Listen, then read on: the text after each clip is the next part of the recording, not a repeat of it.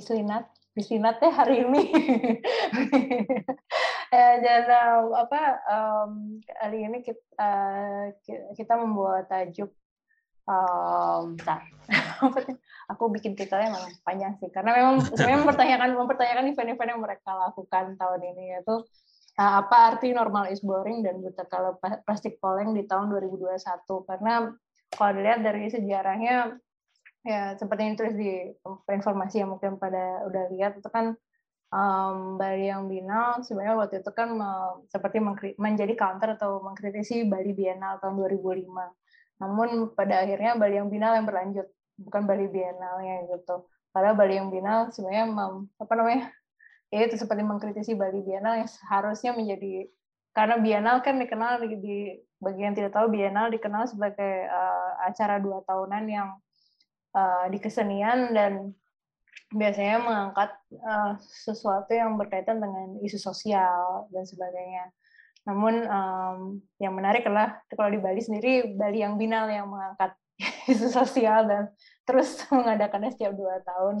Uh, bagaimanapun itu pasti terjadi gitu kayak gitu ya Bali. terus dan mengangkat isu-isu memang yang terkait berkait dengan um, keadaan Bali juga gitu, terutama um, sebenarnya eksploitasi eh, eksploitasi pariwisata ya kebanyakan juga.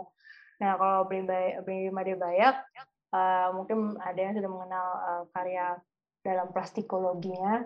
Nah um, itu juga mengangkat isu lingkungan di Bali, terutama dengan sampah plastik dan bagaimana membawa itu ke ranah dia membawa itu ke ranah seni dan kita hari ini bakal uh, mendengar lebih banyak juga apa yang telah dia lakukan di uh, di ranah itu. Begitu juga kenapa akhirnya ada buta kali plastik poleng ini di tahun 2021 gitu. Karena ini uh, kenapa buta kalinya plastik poleng gitu. Oke, okay, uh, jadi aku akan mempersilahkan narasumber untuk ber apa presentasi dulu. Siapa duluan? Brislina atau Bribaya? Jadi silakan duluan aja. Oke, okay. Brislina. Oke. Okay. Silahkan di sini. Aku buka ini ya IG-nya ya. Boleh. Oke. Okay. Ini Bali Binal ya. Bali yang Binal ke-9. Itu ada di Nusa Penida. Uh, Bali yang Binal 9 ini temanya normal is boring. Nah, sebenarnya uh, ini sebenarnya judul yang dirubah jadi udah mepet itu akhirnya merubah jadi judul ini. Sebenarnya sebelumnya itu judulnya energi dan manusia. Itu maunya menyambungkan uh, tema yang sebelumnya Bali Binal 8 yang dua, dua tahun sebelumnya. Itu yang sebelumnya temanya energi untuk er, hari esok. Nah maunya itu masih melanjutkan tema itu waktu sebelum diganti. Nah pas saat uh, sebelum sehari sebelum Sawer Night. Jadi Sawer Night itu uh, acara yang kita buat untuk mengumpulkan dana untuk Bali Binal. Jadinya ada ada pameran, ada musik dan lelang-lelang uh, karya gitu. Nah, pas sehari sebelum itu teman-teman berpikir ini kayaknya nggak relevan tema uh, energi dan manusia ini hari ini. Jadinya kita kumpul uh, uh, sehari sebelum itu akhirnya cari tema lalu berpikir gimana kalau temanya ada hubungannya dengan pandemi. Uh, tapi sebenarnya beberapa teman juga ah itu udah bosan sudah banyak yang mengangkat dari uh, awal pandemi sampai uh, bulan waktu itu. Akhirnya ketemu kata normal is boring itu karena di pandemi ini kita sering mendengarkan kata normal, normal, new normal segalanya. Langsung ditempelkan dengan boring gitu. Jadi membenturkan apa kalimat yang sering kita dengar. Uh, sebenarnya itu bukan tentang pandemi, cuma membenturkan uh, apa kalimat-kalimat yang sering kita dengar itu. Itu. Nah, akhirnya uh, setiap uh, uh, setiap uh, apa seniman-seniman uh, uh, uh, yang ikut itu di, di, di dibebaskan untuk menerjemahkan kata itu. Itu. Itu akhirnya kalau menurut saya uh, saya juga kan ikut di acara bukan bukan pembuat acara aja yang yang tapi ikut sebagai seniman juga. Ya menurut saya waktu itu apa uh, lebih ke kecurigaan tentang kata normal ini. Apa uh, bagaimana kita diakrabkan dengan kata normal, bukan konteks uh, corona ya. Gimana normal itu apa hidup yang normal, yang baik dan lain sebagainya. Tapi uh, uh, yang menganjurkan kata itu biasanya tidak melakukan hal yang baik-baik yang mereka lakukan itu. Jadi lebih kecuriga dengan kata itu ya. Tidak percaya dengan kata normal dan baik itu karena uh, uh, uh, si penganjur itu tidak tidak biasanya melakukan itu. Gitu. Lebih ke situ. Lalu ini karya saya, karya mural di acara, acara Bali yang Binal yang ini, yang ke ke sembilan ini. Ya, ini judulnya Dream of Balance. Apa mimpi tentang ke keseimbangan gitu. Karena menurut saya keseimbangan itu masih masih masih se, sebatas impian, masih impian banyak orang karena balance itu belum nyata gitu. Gitu uh, garis besar. Kalau bisa cerita dikit untuk karya-karya yang lain nggak, Bu? Oh, karya yang lain. Jadi uh, waktu itu setelah acara Bali yang Binal ini kita ada ngobrol-ngobrol tentang mural ini. Berapa teman-teman yang masih di sini uh, dan yang memang asal dari Bali. Jadi kita berkumpul waktu itu di Taman Baca uh, ngobrolin karya-karyanya. Hmm. Jadi ada beberapa karya yang apa ya? Uh, ini yang kuda itu hmm. itu kawan dari Jogja, yang kuda di atas. Oh nah, ini. Ya, itu kawan dari Jogja. Uh, ini dia sering mem memakai karakter apa namanya cara-cara menggambar seperti akar gitu. Jadi dia terus mengulangi gaya itu. Hmm. Uh, dan ini uh, uh, uh, dia merespon kalau nggak salah itu ini apa namanya uh, bintangnya dia, lalu menyambungkan oh. dengan pinggir pantai gitu. Jadi ada ekor-ekor ikan gitu. Jadi dia mengkontekskan ruang ruang di mana dia menggambar gitu. Hmm. Itu kalau yang ini. Uh, lalu uh, kalau ini yang di bawah yang ya tuh. Ya ini. Tuh. Ya. Yang rambutnya biru. Oh, oh kalau ini. Ya, boleh yang rambut biru. Kalau ini oh, teman dari komunitas pojok juga namanya Ngurah Bob, Bob Trinity di Instagram ya. Hmm. Uh, dia uh, membahas tentang Nusa Penida. Jadi bagaimana Nusa Penida itu uh, uh, apa namanya sebelumnya uh, uh, kedekatan masyarakat dengan uh, petani rumput laut. Jadi rumput laut itu jadi permata sebelumnya di sana. Jadi hmm. rumput laut itu adalah apa? Bisa menopang hidup hidup orang di pesisir uh, waktu itu. Nah sekarang karena uh, uh, belakangan ini banyak pariwisata dan sebagainya di sana, uh, banyak orang yang beralih menjadi driver uh, untuk pariwisata dan apa but-but banyak di pinggir pesisir itu jadi uh, terumbu karang uh, uh, apa rumput laut ini jadi berkurang gitu. Nah, dia dia dia membahas tentang itu.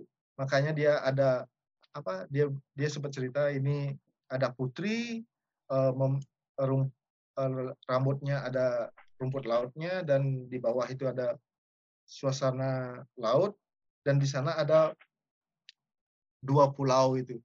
Jadi antara hmm. Pulau Nusa Penida dan kalau nggak salah itu Ceningan. Jadi dia ingin memperlihatkan suasana Nusa Penida memang di latar belakangnya itu. Hmm. Lalu dia membawa apa? Api, apa api kehidupan itu mungkin di tangannya gitu. Itu kira-kira waktu dia waktu itu dia menjelaskan seperti itu. Mungkin itu salah satu yang sangat terkait dengan pandemi ya juga apa kalau nggak salah kan eh, gara-gara pandemi orang pada balik berini lagi katanya apa ah ya ya ya dan itu, ya. itu itu itu juga akhirnya dia apa karena corona di sana udah tidak bisa membajak membajak mobil travel akhirnya membajak apa kembali ke rumput laut gitu akhirnya. Iya. Ya, ya, ya. Waktu itu pada sempat lihat itu uh, para apa namanya menganggap apa sih petani Pet, petani nggak sih bukan ya apa pe, penanam rumput laut itu Iya. banyak ada banyak ya udah banyak banget atau gimana Beli sempat lihat Eh, saya sempat ke sana dulu jadi Heeh. sama ini kan eh, eh, eh, eh, di Nusa Penida ini kan di Sampalan sebenarnya tempatnya. Heeh. Nah, Sampalan ini kan rumah teman ya. Jadi Hmm. si Dewo namanya. Jadi Hmm. saya sempat sering ke sana dulu. Jadi kalau Hmm. dibandingkan dengan eh, 2000 awal itu masih banyak, masih Hmm. banyak eh, rumput laut. Jadi saya sempat lihat juga orang anak-anak mancing itu eh, eh, dia cuma taruh eh, eh, kayu dan tali segitu isi pancing dibuang aja dapat ikan. Jadi yang maksudnya gimana eh, lautnya sangat bagus gitu, sangat gampang Hmm. dapat ikan waktu itu. Nah, jadi eh, eh, eh, apa rumput lautnya masih bagus dan sebagainya. Dan kemarin saya ke sana, eh, kalau dari Sampalan ini, kalau yang ke kiri itu ke arah timur kalau nggak salah Hmm. itu masih ada beberapa. Kalau ke Hmm. kan ke kanan nggak begitu banyak ini rumput laut. Hmm. Ya, karena di sana kayak eh, pesisirnya itu ada datar lalu palung gitu. Nah di Iya, datarnya iya. ini banyak dulunya rumput laut. rumput laut ya Ini ini oh ini terakhir. Eh, ini mungkin yang isi tulisan itu ini normal ini ya ya sebenarnya ini kan tulisan normal. Tapi ini Hmm. terbalik sebenarnya. iya Ya aslinya kalau yang di aslinya di muralnya terbalik. Ini kita ngepostnya dibalik. Nah, Hmm. Jadi eh, sebenarnya kebiasaan kita sebelum Bali yang Binal itu kita ada jamming. Hmm. Kita jamming eh, teman-teman pojok ini jamming bersama eh, kayak menyatukan semangat itulah. Lalu setelah itu baru mulai eh, eh, eh, eh, apa sawer lalu Bali yang Binal. Gitu. Jadi waktu itu karena pandemi juga kita tarik ulur eh, eh, tempat waktu itu jadi karena itu juga kenapa kita memilih di Nusa Penida. Karena Hmm. perizinan lebih gampang sebenarnya. Oh, Nah. iya. Waktu itu akhirnya kita mundur-mundur untuk jamming ini. Akhirnya jamming ini kita lakukan setelah acara Bali yang Binal. Hmm. Nah, Jadi Bali Binal yang dulu baru jamming. Nah ini jammingnya masih masih tentang tema. Jadi ini lebih membahas ke temanya, ke ke normal exploring itu. Jadi judulnya Hmm. ini normal exploring. Hmm. Jadi eh, eh, apa? Ya normal itu kita balik dan eh, eh, seperti tadi itu. Jadi kita curi, menurut saya ini masih curiga dengan kata normal itu kak. Gimana normal itu? Hmm. Tanyakan itu. Kalau untuk masing-masingnya tuh ada ini ya nggak ada ceritanya nggak? Oh, masing-masing. Jadi ini per per seniman per artisnya itu gambar satu-satu huruf. Iya. Eh, kalau yang N itu Bob Trinity, kalau O itu saya, kalau yang R itu WD, kalau M itu eh, Warsidi, eh, eh, Dewo, Hmm. kalau yang A ini eh, Mr. X, kalau L ini kolab kita lagi, Oh. kolab semuanya itu jadinya berapa karakter karakter itu digabung ya. jadi, Oh. Lebih ke merespon ini aja ruang-ruang yang ada di huruf itu aja sebenarnya. Oh. Jadi eh, apa merep, merefleksikan itu apa dua sisi itu. Hmm. Jadi kan kayak orangnya ada dua muka, jadinya kalau dibulak balik Hmm. itu bisa dilihat sama. Oh, gitu. Itu kira-kira. Menarik, menarik. jadi ini ya, oh ya, jadi ya seperti bilang tadi, jammingnya malah belakangan ya, karena ini jamming oleh kembang matahari di sekitaran Denpasar matahari, ya. ya. Oke, sip. Sebenarnya proses mencari izinnya di sana itu menarik. Kalau dibanding dengan di Denpasar. Hmm. Biasanya yang yang yang seru itu biasanya untuk pengalaman saya dengan Bali yang Winal, proses Hmm. nyari izin itu yang menarik. Jadi kalau di di Denpasar eh, tahun apa ya, 2011 eh, jadi dua Bali yang Binal eh, empat atau lima sampai enam itu setiap kita nyari izin itu kita dipikir eh, mau buat iklan. Hmm. Nah, waktu itu kan banyak ada iklan-iklan kayak rokok atau apa di di di di tembok gitu kan dengan cara mural dia pakai lah. Nah, Hmm. waktu itu kita nyari izin itu pas biasanya dibenturkan itu. Eh, saya berapa dapat eh, eh, eh, eh, eh, royalti dari gambar ini ya seperti itu. Hmm. Jadi proses itu yang menarik sebenarnya di sana. Jadi kita menjelaskan kita beli cat aja patungan kita segala macam lah. Jadi sampai eh, apa kita akhirnya pulang dulu membuat desain lagi diliatin desainnya. Oh kayak Hmm. gini kita gambar ada nggak hubungannya dengan iklan dan lain sebagainya. Hmm. Ya dan bolak balik. Saya juga sempat eh, untuk Bali yang Binal juga karya saya yang di eh, Jalan Merdeka Hmm. itu kalau nggak salah itu Bali Binal yang 6 eh oh, 6 6 kalau nggak salah 6 apa 5 nah itu waktu itu eh, acara pembukaan dan pamerannya waktu itu ada pameran juga di ruangan itu waktu itu eh, pamerannya di eh, galeri apa namanya yang Jalan Merdeka galeri Oh, ah, Maha Art. ah, Maha Art. Ya. Iya, iya, iya. Nah, waktu itu di sana acaranya, acara apa pembukaan, musik dan segala macam. Nah, Hmm. saya pingin ngejar sedekat mungkin muralnya. Jadi waktu itu Hmm. saya mural di Jalan Merdeka, persis di pertigaan di selatannya Setro itu. Nah, di Hmm. sana ada penjual koi. Nah, saya Hmm. saya cari tembok itu. Waktu itu saya minta izin langsung aja ngomong tanpa ada desain. Bu, boleh saya gambar di sini, saya mau buat eh, mural untuk karena ada acaranya di sini. Oh Hmm. nggak bisa karena dia itu pernah ketipu sama iklan. Nah, yang punya iklan ini mau pernah eh, janji eh, mau ngasih royalti beberapa bulan gitu sejak em, Hmm. eh, eh, iklan itu di sana. Jadi ternyata hanya satu bulan aja dikasih kasih ini apa royaltinya dan beberapa bulannya nggak ada. Nah itu waktu itu saya eh, tanya untuk izin itu itu ada dia cerita itu saya sudah pernah ditipu begini begini begini. Nah lalu akhirnya karena pilihannya cuma di situ aja menurut saya paling pas paling dekat. Besoknya saya buatkan desain dia. Desain saya seperti ini bu, mau rencananya gambarnya begini. Wah nggak bisa, ini kan anda juga eh, ngiklan juga gambaran anda gitu dia. Akhirnya saya balik, saya gambar ikan koi. Jadinya saya saya gabung antara desain saya dan apa yang dia jual. Iya. Jadinya apa apa saya kolab lah langsung gitu. Iya. Jadinya ada gambar saya dan di, di sampingnya ada ikan koi.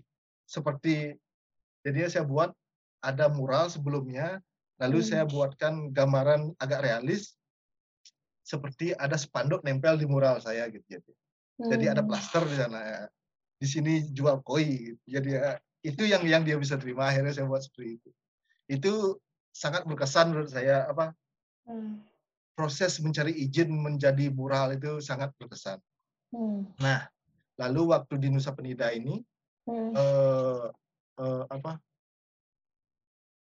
Itu nggak ada pertanyaan seperti itu di sana. Hmm. Jadi eh, saya mau gambar gambarnya seperti ini, bisa pak? Bisa. Jadinya dia nggak ada pikiran iklan dan segala macam Hmm. jauh lebih terbuka di sana. Hmm. Gitu. Ya menarik sekali. Mung- Mungkin juga karena di sana juga ada ada tropika kan sebelumnya. Hmm. Ya. ya. Tapi biasanya mereka lebih terbuka karena sama juga di sini kan sempat ada beberapa kali acara tapi eh, eh, apa pikirannya mungkin apa bergesekan antara iklan dan seni itu kayaknya lebih keras gesekan di sini dan di sana lebih oh Hmm. ini memang untuk mural untuk seni dan kasih beberapa contoh karya-karya sebelumnya ya Hmm. diterima sangat diterima Oh. lebih gampang itu menarik sekali. Iya, tapi aku juga lihat kalau secara nggak tahu ya waktu aku pernah Penida cuma sekali. Cuma kayak eh, kayak pas muter-muter gitu emang sering nemu mural sih. Maksudnya ada yang memang Ya, ya, ya. bagian dari restoran mungkin ataupun bagian dari apa gitu. Tapi kayaknya memang iya kayak mungkin karena alamnya juga nggak tahu ya. Alamnya lebih terbuka kali ya. Jadi kayak lebih gampang dilihat. Dan jadinya ya jadi kayak keindahan tersendiri gitu kalau kita lihat sih. Mungkin nanti kita lanjut ke apa ya, apa kalau misalnya ada yang punya pertanyaan nanti bisa tanya-tanya setelah di sesi ya beli banyak ya. Oke, makasih beli eh, beli Sinar. Oke, dipersilakan beli banyak. Eh, ya, eh, selamat sore, eh, Sabitri, teman-teman di Warmandewa Research Center, eh, Selinat, eh, Beli. Jadi, eh, jadi sesuai eh, sesuai dengan yang eh, diporsikan hari ini, eh, saya ingin sharing sedikit tentang eh, masih di proyek plastikologi sebenarnya, tapi lebih khusus ke eh, pameran eh, pameran terakhir eh, saya di Bali. Masih pandemi kemarin bulan Mei gitu. Jadi yang kebetulan mengambil judulnya itu ya buta kala plastik poleng ini gitu. Jadi kalau dari eh, pameran kemarin sebenarnya itu pas sekali maksudnya masa masa renggang PPKM jadi eh, antara bulan Mei, April, Mei itu masih renggang, kemudian bulan Juni, akhir Mei itu sudah mulai PPKM darurat lagi itu. Jadi ini termasuk pameran eh, pertama saya eh, sekitar dua tahunan gitu. Jadi terakhir pameran tunggal itu di 2019, habis itu belum ada lagi. Ada beberapa rencana pameran bersama gitu, cuman keburu pandemi, jadi akhirnya eh, ini yang terwujud pas di bulan Mei masa tenggang pandemi itu. Nah, kalau mengenai judulnya sendiri, Utakala Plastik Poleng itu eh, memang ngambil kemarin ada beberapa o- option dengan tim dengan teman-teman di galeri ada beberapa option judul gitu juga eh, melibatkan kuratornya Mas Arif eh, pas pameran ini Arif Bagus Prasetyo dan pamerannya di Galeri Sen One di second floor di Kertelangu. Jadi persiapannya ada ini eh, pada akhirnya memutuskan memang ngambil karya, eh, judul itu dari seri karya eh, seri kedua dari plastikologi. Jadi plastikologi itu saya startnya itu di 2010 akhir masih eks- eksperimentasi.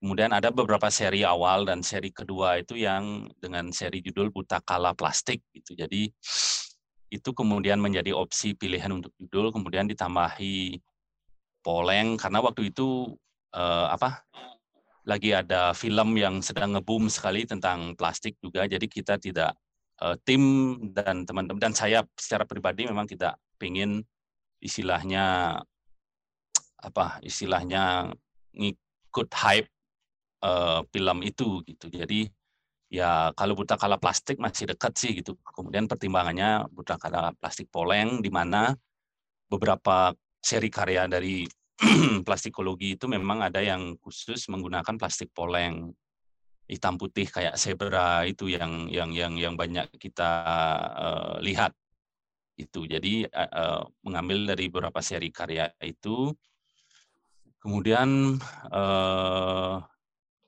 kita juga sambil mendiskusikan tentang kata per kata, maksudnya arti kata per katanya, kemudian kalau disambungkan dia menjadi apa gitu itu itu menjadi apa bisa dibilang menjadi intensitas intensitas khusus saya ya secara pribadi dan teman-teman tim cukup membantu waktu itu karena kita harus apa harus ada uh, harus ada beda strategi ketika saya harus memamerkan plastikologi di Bali gitu. Jadi di Bali awal-awal uh, proyek ini di launching memang uh, targetnya ada beberapa kali event dan itu cukup berhasil untuk untuk mendrive atau mempromosikan proyek seni ini. Kemudian ketika balik lagi pameran di Bali itu ada ada sedikit uh, intensitas yang lebih yang harus diberikan gitu dari tema, dari judul, termasuk dari karya juga gitu. Nanti kita bahas sedikit di karyanya gitu. Jadi itu itu pikiran awal kita gitu ketika uh, saya ditawari untuk pameran tunggal gitu di Bali waktu itu ada ada tiga pilihan sebenarnya dari galeri uh, yang yang mereka kelola uh, ada di di Kuta Square ada di galeri Zen yang uh, di Kuta. Galeri Zen utamanya galeri Zen One-nya. Kemudian mereka yang bekerja sama dengan second floor.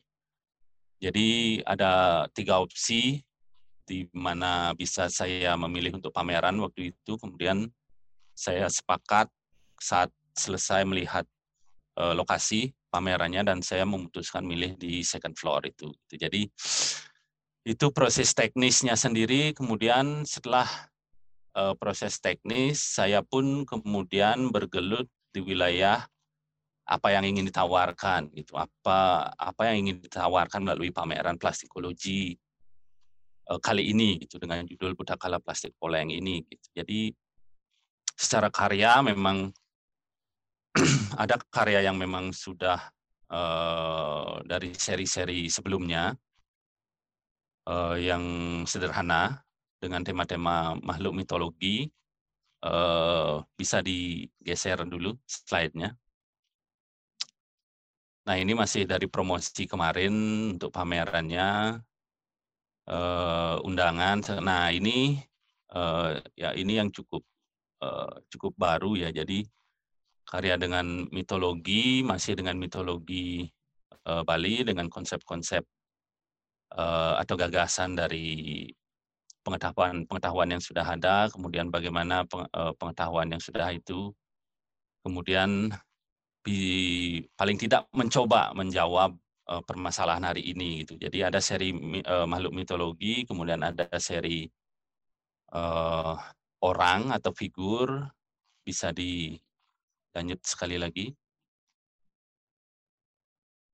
Slide-nya ya. Nah, ini cukup baru juga. Jadi ada spektrum warna atau efek gerak yang coba ditampilkan. Kemudian ini yang mungkin bisa jadi salah satu uh, pintu masuk uh, pembahasan yang yang cukup uh, memberikan ruang diskusi atau ruang pembahasan baru gitu ketika saya mencoba untuk pameran kali ini ingin uh, membuatnya sedikit lebih spesifik gitu dalam artian penggunaan dari bahan sesuai dengan yang plastikologi itu dari eh, apa namanya dari medium sebagai pesan gitu. Jadi salah satu ide awalnya adalah mediumnya sendiri sudah mempunyai pesan gitu. Jadi masih banyak ada celah yang bisa didiskusikan lagi ketika uh, terlahir dari karya-karya ya, uh, yang ini. Tapi di karya khusus yang seri ini saya mencoba meng, meng, menggabungkan gitu. Jadi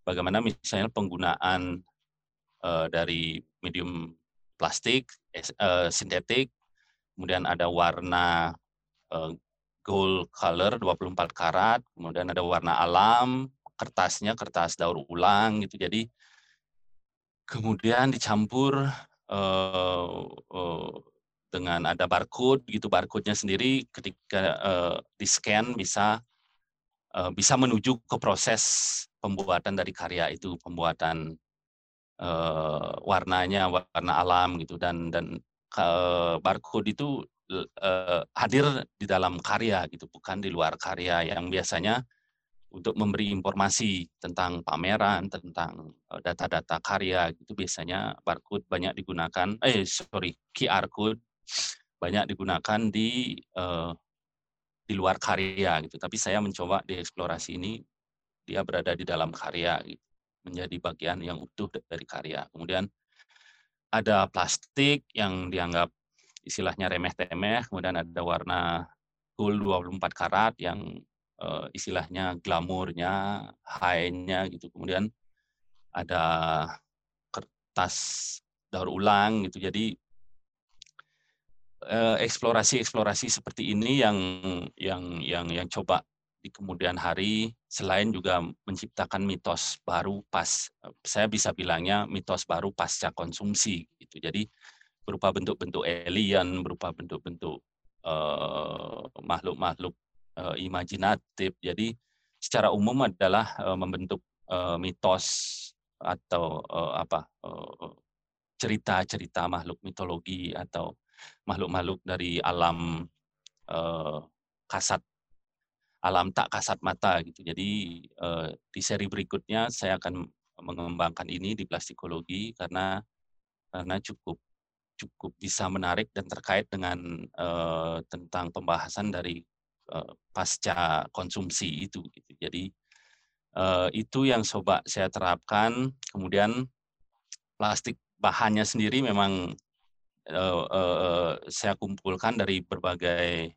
uh, tempat. Itu ada yang dari ada yang dari Belanda, ada yang dari Australia, yang yang merah, yang di samping barcode itu dari Australia, kemudian di sampingnya lagi dari uh, Amsterdam, kemudian yang satunya lagi yang biru itu dari ketika ada event di uh, Amerika gitu. Jadi ini ini semacam uh, apa semacam kayak catatan uh, perjalanan, bisa dibilang footprint atau jejak karbon uh, kita sebagai manusia uh, hari ini dan ke depannya itu bakalan memang di mana-mana akan meninggalkan jejak karbon gitu dan dan dan dan itu ada pembahasan khusus tentang ada teman-teman atau komunitas yang membahas tentang bagaimana jejak karbon dari uh, mereka pribadi ataupun secara kolektif sebagai Eh, komunitas manusia gitu. Jadi saya mencoba menyimpan jejak karbon saya ketika bepergian, kemudian belum tahu mau jadi apa gitu. Kemudian ada ide berkaitan, ada gagasan, kemudian bisa connect.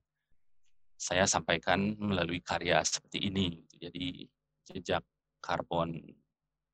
Kemudian terkait dengan misalnya eh, pandangan Eh, banyak hal dari pengalaman yang saya alami ketika bepergian gitu ada pandangan ada pandangan tentang rasisme juga di sana ketika misalnya tentang warna paspor paspor hijau Indonesia itu sangat dipandang dalam tanda petik dipandang masih dipandang rendah lah gitu. Jadi kita seperti alien gitu jadi orang asing yang dari entah berantah gitu dan dan dan kadang-kadang pandangan miring itu selalu ada ketika kita melewati imigrasi misalnya ketika kita mau berbelanja di suatu tempat misalnya itu itu hal-hal yang apa pengalaman pribadi yang menjadi memori kemudian bisa dia menyatu di dalam gagasan karya-karya eh, pengembangan dari karya-karya seri plastikologi dan Uh, kemudian itu saya coba sampaikan di pameran ini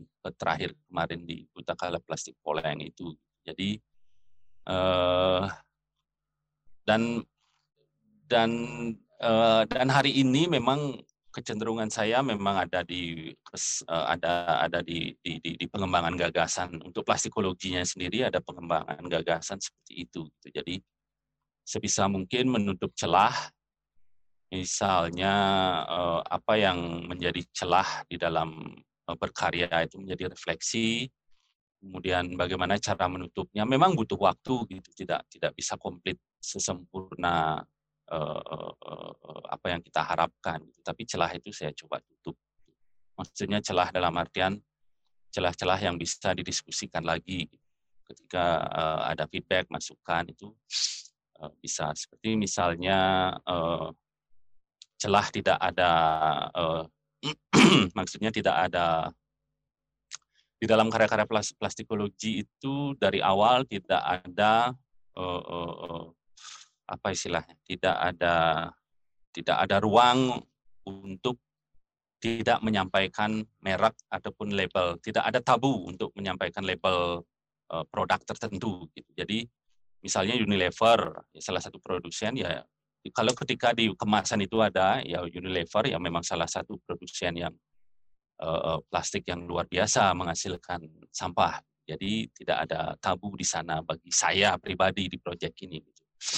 Ada label aqua segala macam, ada produk segala macam produk, dan itu pun kemudian mendapatkan kritikan sebenarnya ketika dipamerkan itu ada ada celah untuk dituntut sebenarnya ada yang menyampaikan itu langsung kepada saya itu kamu tidak takut dituntut tapi kemudian itu ada wacana yang bisa dibicarakan lagi. Jadi, tapi di plastikologi memang tidak ada tabu untuk itu. Tidak ada pilih-pilih lah untuk menyampaikan bahwa siapa yang memang memproduksi uh, sampah, ya memang itu. Jadi ada di, uh, di, di label makanan, di label produk apa pun yang yang ada di dalam uh, tubuh dari karya-karya plastikologi itu. Jadi Uh, boleh dilanjut lagi.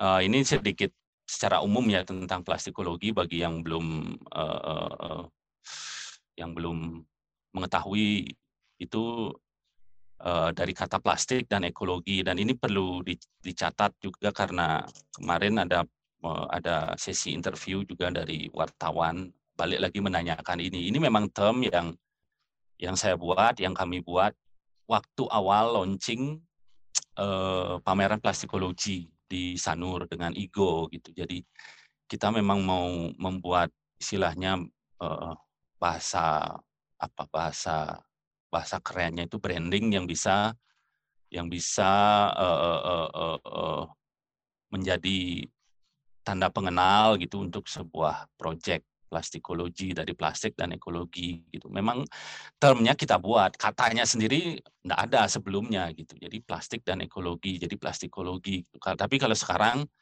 ada yang memakai, kemudian ada kalau di search sekarang ada yang memakai gitu. Ya kemudian uh, itu tidak uh, itu dari awal uh, banyak juga teman-teman dari awal di proyek ini uh, apa menyarankan untuk buat dibuat semacam paten segala macam itu tentang branding atau tentang uh, apa nama sebagai merek gitu cuman saya waktu sampai hari ini masih berpikir tentang paten itu karena sistem dari proyek ini sendiri adalah open source gitu. Jadi uh, saya sangat suka pemikiran-pemikiran teman-teman yang di hacker gitu. Jadi tidak ada celah untuk tidak mendapat informasi gitu. Informasi itu sangat terbuka sekali. Jadi mereka itu kenapa uh, uh, mengembangkan open source bisa diakses oleh semua orang gitu. jadi akan bertolak belakang ketika saya mempatenkan ini gitu dengan uh, konsep awal atau titik berangkat dari plastikologi ini yang memang untuk di share gitu untuk dibagikan gitu. dibagikan cuman kemudian yang menjadi permasalahan ketika ini dipakai dan saya yang dituntut balik itu yang menjadi persoalan sebenarnya ketika berbicara tentang uh, brand atau penamaan brand gitu. Cuman kemarin ketemu teman ada yang bermasalah dengan itu dokumentasi aja hari ini sudah cukup sebenarnya.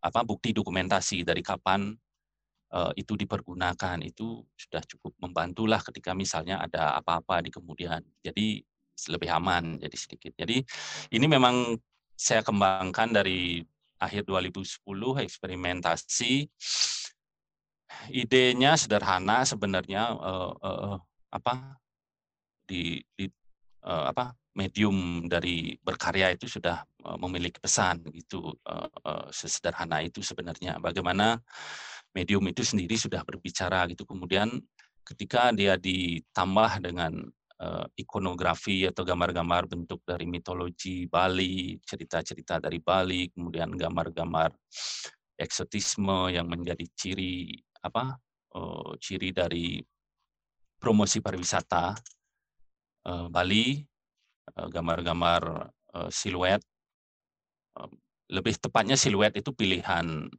pilihan image sebenarnya. Jadi untuk menghandle komposisi warna asli dari plastiknya gitu. Jadi itu kenapa dipilih siluet gitu karena kalau kita belajar di seni kan warna hitam itu bisa bisa bisa mengunci dari warna-warna lain gitu. Jadi itu pilihan pilihan artistik dan pilihan konseptualnya gitu kalau dari image yang hadir di plastikologi gitu. Jadi itu salah satu celah yang di awal proyek ini memang sudah saya bisa tutup gitu. Jadi bukan hanya sekedar tempel gambar ini, tempel gambar itu. Gitu. Jadi uh, ada ada ada ada hal yang bisa digali lagi kalau kita mau ngobrolin serius gitu. Tapi di layer permukaan sebagai sebuah karya seni dia memenuhi unsur artistik itu sudah menjadi tanggung jawab sebagai seniman gitu. Jadi itu tapi layer kedua, ketiga selanjutnya kalau kita mau bahas lagi lebih detail uh, sangat bisa gitu dan banyak sekali sebenarnya yang bisa di, di, di, dibahas di sana. Uh, kemudian ini menjadi salah satu landasan uh, landasan berkarya bisa dibilang landasan berkarya ya bisa dibilang landasan untuk membuat eh, counternya juga iya gitu. Jadi ini konsep kan sering didengungkan di mana-mana gitu. Siapa yang tidak kenal ini sering didengungkan di acara-acara resmi tidak resmi gitu tentang Tri Hita Karana yang yang apa secara konsep kan ini gagasan yang luar biasa gitu. Saya akui itu gagasan luar biasa bisa menghandle tiga gitu secara spiritual berhubungan baik dengan sang pencipta siapa pun itu bentuknya itu keren gitu. Jadi yang kedua menjaga hubungan baik dengan sesama manusia gitu. Uh, terus yang ketiga menjaga hubungan baik dengan alam dan uh, lingkungan gitu itu kan keren sekali gitu. Cuman implementasi nyatanya kan belum seperti itu. Di, di, di, di hubungan baik dengan Tuhan banyak upacara yang megah meriah itu oke okay sih sudah gitu bagi yang memang apa uh, istilah pelayanannya di sana gitu istilah kebahagiaannya ada di sana gitu. Ketika memberikan sebuah upacara yang megah dan uh, entah bagaimana mencari dana untuk upacaranya itu beda lagi itu bisa didiskusikan lagi gitu. Ada banyak hal di sana gitu. Tapi secara konsep itu berjalan dengan wah gitu. tapi kemudian sisa dari upacara itu yang kemudian tidak diperhatikan gitu. Ketika sudah upacara megah kemudian uh, sampahnya hari ini sisa upacara ber, ber, ber, bercampur dengan sintetik dan plastik itu tapi kemudian dibuang di jurang di samping pulau di, uh, di sungai. Itu yang belum berarti hubungan baik dengan uh, alam uh, masih belum gitu. Pun hubungan baik dengan manusia gitu. Jadi ketika punya rumah di depan eh, di samping rumah ada selokan kemudian ada tetangga kemudian buang sampahnya di selokan nah itu sedikit mengganggu hubungan baik dengan sesama manusia. Itu juga masih belum maksimal dari konsep ini. Jadi itu yang coba menjadi landasan uh, secara umum ya dalam dalam konsep khususnya yang di plastikologi. Boleh dilanjut lagi.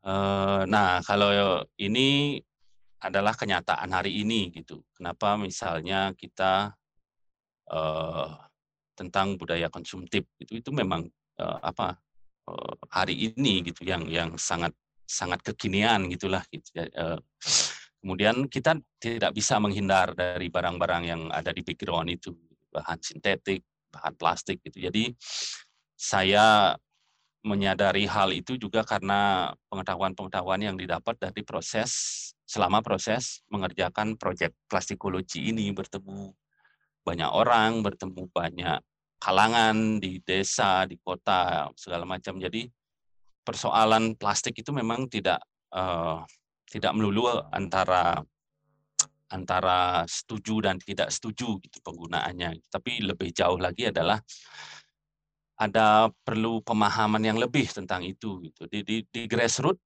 atau di di di bawah di di akar rumput itu plastik itu sangat berguna sekali gitu. Maksudnya di dalam artian untuk menunjang kehidupan kita gitu, menunjang dagang-dagang di pasar, dagang-dagang kecil di pasar itu mereka tidak peduli dengan konsep-konsep uh, uh, daur ulang, bukan tidak peduli, belum peduli dengan konsep-konsep daur ulang, konsep-konsep uh, apa mengurangi sampah plastik itu yang mereka pikirkan adalah mana yang lebih uh, efisien, efektif untuk membungkus barang dagang mereka dan lebih murah gitu. Jadi pengalaman itu sendiri saya dapat memang ketika menjalani workshop-workshop di desa tentang plastikologi gitu. Jadi bayangkan dengan awal-awal proyek itu dengan konsep yang masih uh, tambal sulam gitu. Jadi masih masih perlu banyak belajar. Ketika presentasi gagah sekali misalnya ini bla bla bla bla dengan gagah gitu kemudian di akhir acara gitu ada masukan atau pertanyaan dari pedagang di desa gitu bertanya beli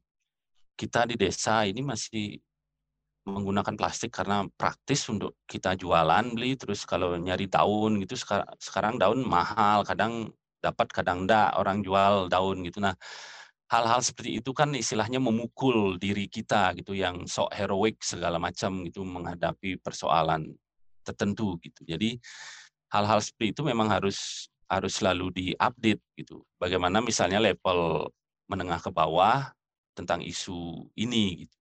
Bagaimana level uh, menengah ke atas. Level menengah ke atas cenderung ketika mereka sudah paham, mereka cenderung mengemborkan istilahnya tolak penggunaan plastik segala macam memang iya sih gitu, cuman ada persoalan yang beda yang harus kita dekati lebih jauh lagi sebenarnya gitu. Dan itu kenapa saya selalu menekankan di proyek ini lebih tepatnya itu adalah lebih bijak menyampahnya gitu. Uh, ya karena persoalan di grassroots seperti ini mana bisa kita menghindar dengan produk seperti di belakang itu dan kita mengonsumsi itu kita mengonsumsi itu semua gitu di di dalam uh, keseharian kita. Kita menggunakan barang-barang dari plastik, dari sintetik itu. Jadi itu yang banyak memberikan uh, insight ya, atau masukan kepada diri saya sendiri kepada proyek ini sendiri gitu sehingga muncul lagi pemikiran-pemikiran yang lebih lebih baru untuk proyek ini uh, bisa dilanjut lagi kemudian di sana juga ini bentuk penelitian kecil gitu dari awal-awal uh, proyek plastikologi gitu karena ternyata di muara sungai itu yang berkumpul uh, segala apa persoalan yang kita hadapi di di ruang hidup kita gitu di di di aliran sungai gitu. Kemudian sebelum dia menuju ke lautan lepas dia berkumpul di muara sungai dulu gitu. Nah, jadi ini bagian dari penelitian awal untuk luka karya penelitian kecil tentang jumlah sampah plastik yang ada di uh, muara sungai ini di Sanur, di Padanggala itu jadi pesertanya diajak membuat kotak ukuran berapa 5 kali 5 meter atau 10 kali 10 meter. Nah, hanya mengambil atau mendata yang di dalam kotak itu. Jadi diambil satu persatu, dikumpulin, di list juga berdasarkan warna, berdasarkan jenis, berdasarkan bentuk uh, plastik dan yang lain-lain sintetik. Jadi setelah terkumpul di, di dibagikan lagi, di, di, di dikumpulkan sesuai bentuk, sesuai ukuran, sesuai warna itu dan uh, ngerinya yang dari hasil survei kecil itu yang paling banyak pertama ya, dari dari dari data itu yang ada di Moras Sungai itu adalah styrofoam yang sudah menjadi serpihan kecil, gitu. sudah menjadi serpihan kecil-kecil dan dan kita tahu styrofoam itu tidak bisa hancur, hanya bisa menjadi serpihan mengecil, mengecil, mengecil dan mengecil. Gitu. Jadi itu menduduki peringkat pertama dari hasil uh, penelitian kecil itu. Kemudian baru yang kedua uh, sampah plastik. Sampah plastiknya ada straw yang kedua, uh, yang pertama untuk sampah plastik ada sedotan, kemudian uh, sampah plastik macam-macam ada bekas botol, ada ada sandal jepit juga itu itu selanjutnya gitu. Jadi itu kemudian yang ke, kita diskusikan sebelum workshop. Jadi ini adalah salah satu uh, uh, uh, uh, metode yang bisa dikembangkan gitu dalam dalam dalam menggali dalam dalam apa memperkaya gagasan dari sebuah proyek gitu kalau kalau di plastikologi seperti itu kemudian dari dari semua itu kemudian uh, pasti muncul pengetahuan-pengetahuan baru, kesadaran-kesadaran baru, tanggung jawab terutama tanggung jawab baru. Kemudian ketika misalnya ini dia hari ini gitu di hampir berapa tahun berjalan proyek ini gitu tumbuh kesadaran bahwa plastikologi ini ternyata uh, memberikan banyak dalam tanda petik larangan buat saya secara pribadi untuk berkarya, mengeksplorasi gagasan ini. Gitu. Dalam artian kalau untuk workshopnya tetap sangat baik sekali dan sangat bagus diterima gitu untuk untuk edukasinya. Gitu. Tapi untuk saya pribadi banyak ada dalam tanda petik halangan dalam artian ini masih bisa didiskusikan lagi nantinya halangan dalam artian ternyata ada banyak faktor yang tidak boleh saya lakukan atau saya kerjakan ketika mengerjakan sebuah karya atau commission art untuk plastikologi itu. Karena apa? Karena tanggung jawab. Dalam artian, satu contoh misalnya, ketika ada tawaran membuat sebuah instalasi dengan ukuran yang cukup besar gitu pada sebuah event yang besar juga gitu di di di sebuah kota yang besar gitu ibu kota itu jadi eh, penyelenggaranya ingin ngajak saya untuk membuat karya gitu. Jadi hal pertama yang saya tanyakan ke mereka adalah setelah selesai acara karya ini mau diapakan gitu. Eh, itu dalam eh, bentuk pengetahuan yang saya dapat dalam plastikologi, kemudian tanggung jawab moral sebagai seniman, sebagai manusia gitu. Jadi mereka tidak lama mereka memikirkan itu dan akhirnya tidak bisa menjawab itu. Kemudian akhirnya saya membuat solusi untuk mengerjakan konsep atau gagasan atau desain yang saya uh, sudah pikirkan. Pasca acara pun karya itu akan tetap menjadi sebuah karya seni gitu karena saya tidak ingin karya seni itu di dalam plastikologi itu selesai acara kemudian dia kembali lagi menjadi sampah itu sudah uh, titik berangkat dari awal berkarya plastikologi ini gitu. Jadi ketika saya beri pertanyaan itu tidak ada jawaban, saya kasih alternatif. Kemudian budgetnya katanya tidak nyampe, ya udah belum berarti kerjasamanya gitu. Jadi persepsi-persepsi seperti itu menurut saya adalah uh, tanggung jawab, adalah pemikiran-pemikiran yang harus terus didalami untuk uh, ini untuk saya pribadi, gitu. tapi kalau berguna untuk yang lain boleh dipakai sebenarnya. Jadi menurut saya hari ini kon tentang kontemporer itu adalah masuk ke sana gitu, ke arah pemikiran-pemikiran seperti itu. Gitu. Bagaimana sebuah uh, pemikiran kontemporer itu lahir dari sebuah dari refleksi dari karya yang kita kerjakan sendiri atau dari proyek yang kita kerjakan sendiri gitu. dan pun ketika saya misalnya membuat karya dari uh, sandal jepit, contohnya ya satu itu karena ada event, terus uh, akhirnya memang menjadi uh, uh, bisa dipajang di suatu tempat gitu. Akhirnya uh, dalam artian tidak ada di studio, tidak memenuhi ruang di studio. Gitu. Ketika berkarya itu pun sebenarnya uh, contohnya seperti ini. Kalau plastik itu, eh sorry, kalau uh, sandal itu ketika sudah ditempel rapi, kemudian diasah lagi dia diamplas atau apa pun bentuknya itu akan jadi artistiknya luar biasa. Tapi kenapa tanggung jawab saya sebagai seniman tidak membolehkan itu karena dia akan menghasilkan sampah baru partikel yang lebih kecil lagi. Nah, hal-hal itu yang jarang sekali memang dibahas atau saya belum tahu juga saya saya mungkin belum sedetail itu membicarakan plastikologi sejauh ini gitu. Jadi eh, hal-hal seperti itu sebenarnya yang yang yang dalam tanda petik sekali lagi saya bilang itu eh, menghalangi bukan menghalangi dalam artian negatif ya tapi proyeknya sendiri tidak memberikan ruang itu kamu tidak boleh melakukan itu karena ya ya bertolak belakang dengan gagasan dan konsepnya itu jadi pemikiran-pemikiran itu lahir uh, dari dari sekian lama proyek ini berjalan gitu dan menjadi kesadaran baru buat saya gitu untuk berkarya ke depannya. Jadi boleh dilanjut lagi dulu. Nah, ini tentang workshop. Ini uh, workshop lebih kepada um, sharing session, membagikan ini sesuatu yang baik ketika orang menyambutnya dengan baik. Kenapa tidak? Masih masih banyak celah di sana, tapi oke okay lah. Gitu. Uh, ini juga sebisa mungkin kalau waktunya lebih boleh dilanjut.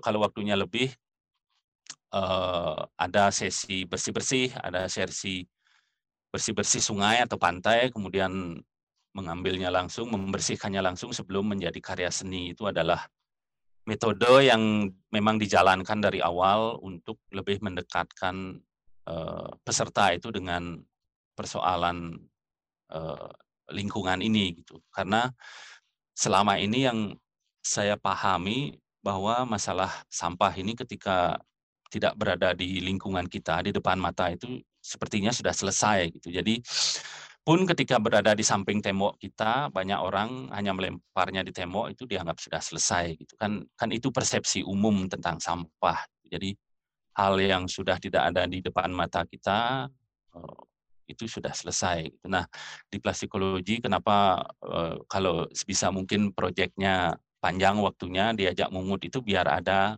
apa eh, kepekaan lagi bahwa oh ternyata yang kita pasca eh, konsumsi itu apa pun yang kita konsumsi itu ternyata masih membawa permasalahan gitu masih ada permasalahan lanjut lagi gitu.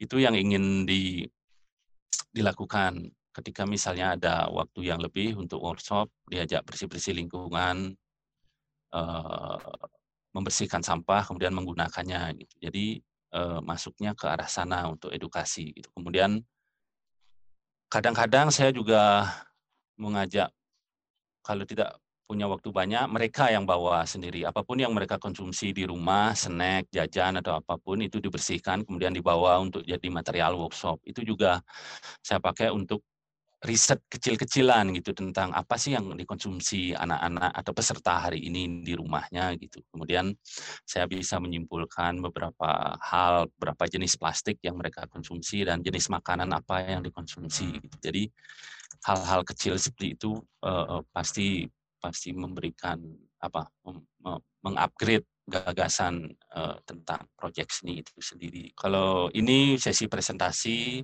atau apa, apa hanya presentasi aja berupa apa bahasa kerennya mungkin penyuluhan atau apa tapi masih dalam konteks seni presentasinya dengan pemuda-pemudi oke okay, dengan anak-anak SD oke okay, apa pun oke okay, gitu ketika mereka sudah tertarik berarti pengen ada sesuatu yang ingin dipelajari gitu. jadi konsepnya sesederhana gitu, gitu jadi kalau sudah tertarik ya oke okay. tapi kalau belum tertarik ya pasti tidak mengajak atau memberikan ruang untuk presentasi model-model seperti ini. Gitu. Jadi simpel seperti itu sih.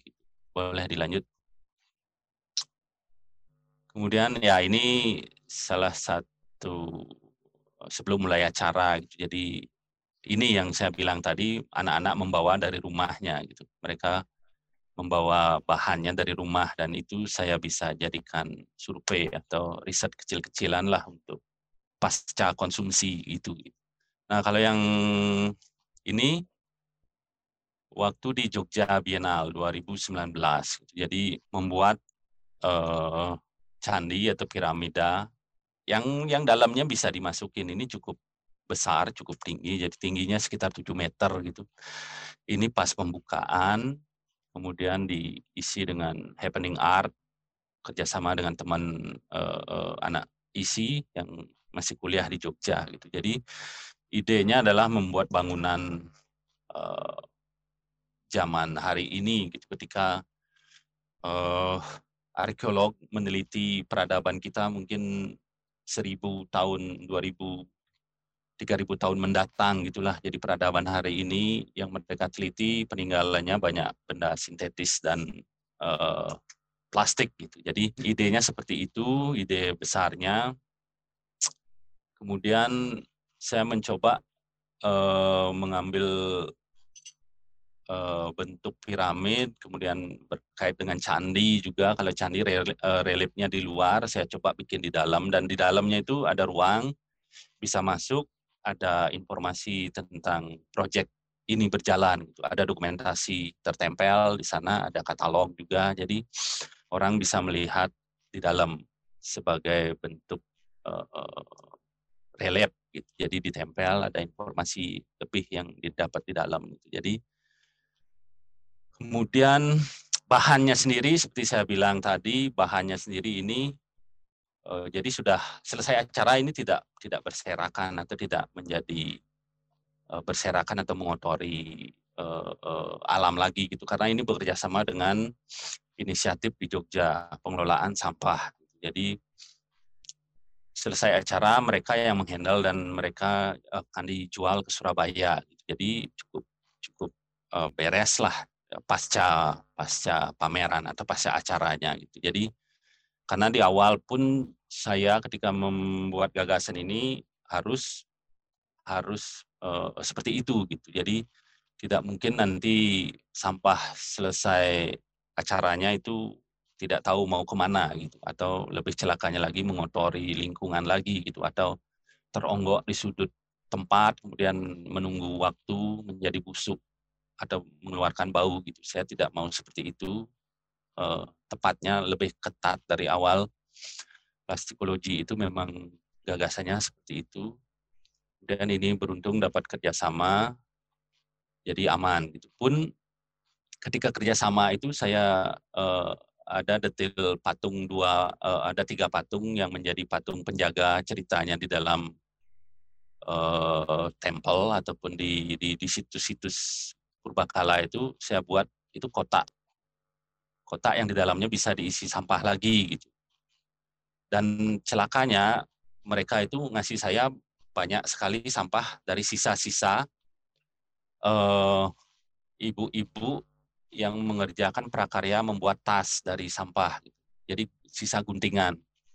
Nah itu penting uh, dari awal kesadaran saya membuat plastikologi itu menggunakan plastik itu raw dalam artian sebisa mungkin tidak memotong dia sehingga tidak menghasilkan sampah baru uh, karena memang bukan sebuah perayaan plastikologi itu bukan sebuah perayaan tentang oke okay, sekarang lagi trennya uh, isu lingkungan plastik itu bukan seperti itu tapi jebakannya memang banyak ke sana saya memikirkan sekali uh, produksinya tidak menggunting yang raw materialnya dipergunakan dirobek langsung. Nah, celakanya banyak yang inisiatif yang dikerjakan itu menyisakan sampah baru yang jumlahnya berkampil-kampil lagi gitu dari hasil yang didapat.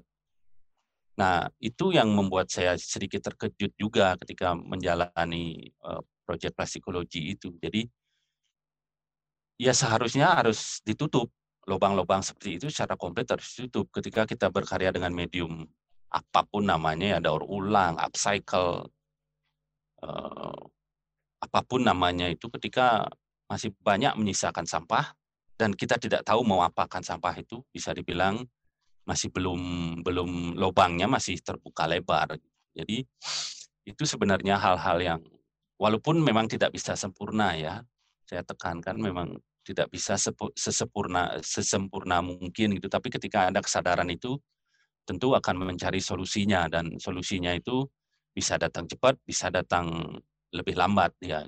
Jadi hal-hal seperti itu yang saya coba terapkan secara refleksi secara pribadi di dalam proyek itu. Sekali lagi ini memang belum banyak yang tersentuh di dalam penulisan di dalam pembahasan karya-karya plastikologi terutama ya. Dan itu proyek ambisius saya ke depan ketika misalnya bisa ini berwujud menjadi sebuah buku nantinya. Gitu. Mau dibahas sedetail pemikiran-pemikiran seperti itu. Gitu. Dan itu juga masih menunggu yang apa kira-kira yang bisa membaca seperti itu gitu, atau bisa ngobrol sejauh itu pembahasan tentang apa pemikiran-pemikiran dari plastikologi. Uh, ini uh, sudah sedikit agak melebar dari tema, kemudian ini adalah kecenderungan yang bisa dilihat uh, ketika mencermati uh, Bali hari ini gitu. dengan isu-isu lingkungan, dengan isu-isu pariwisata itu ada ada ada banyak hal yang bisa kita bicarakan lagi gitu dan kebetulan memang saya ada ketertarikan di sana gitu. Nah, plastikologi dan pameran terakhir Buta Kaler Plastik Poleng itu sebagian dari gagasan yang coba saya tawarkan melalui kesenian. Tapi ini adalah sedikit rangkuman tentang bisa dibilang yang yang yang hari ininya gitu yang yang masih banyak yang bisa dikerjakan sebenarnya gitu, dari dari teman-teman dari siapa pun gitu masih bisa mengerjakan hal-hal yang seperti ini gitu. tentang alih fungsi lahan masih banyak kemudian reklamasi juga masih belum selesai gitu kemudian ada jalan tol baru yang berkaitan dengan Trump Tower di Tabanan Tanah Lot kemudian para Mountain Park yang di Pekutatan gitu itu itu pasti satu satu satu paket gitu pembangunan tol baru itu untuk untuk untuk apa yang akan ada di Bali Barat itu. Jadi masih masih banyak sekali bagaimana jalan itu akan menerabas misalnya sawah-sawah penduduk yang masih produktif gitu itu itu belum banyak yang uh, dibicarakan uh, dalam dalam karya-karya gitu. Uh, kemudian sedikit beralih, nah ini yang rencana awal itu jadi ini awal-awal dari reklamasi dan masih berlanjut hari ini. Kemudian ya metodenya sama sebenarnya. Kita bisa membaca metode-metode ada promosi dulu, ada penanaman mangrove yang pada akhirnya akan dicor eh, dengan beton gitu itu apa metode-metode sama seperti itu. Jadi nah karya yang merespon itu ya seperti ini jadinya dari seri yang lain gitu dari apa yang saya kerjakan. Lanjut dulu.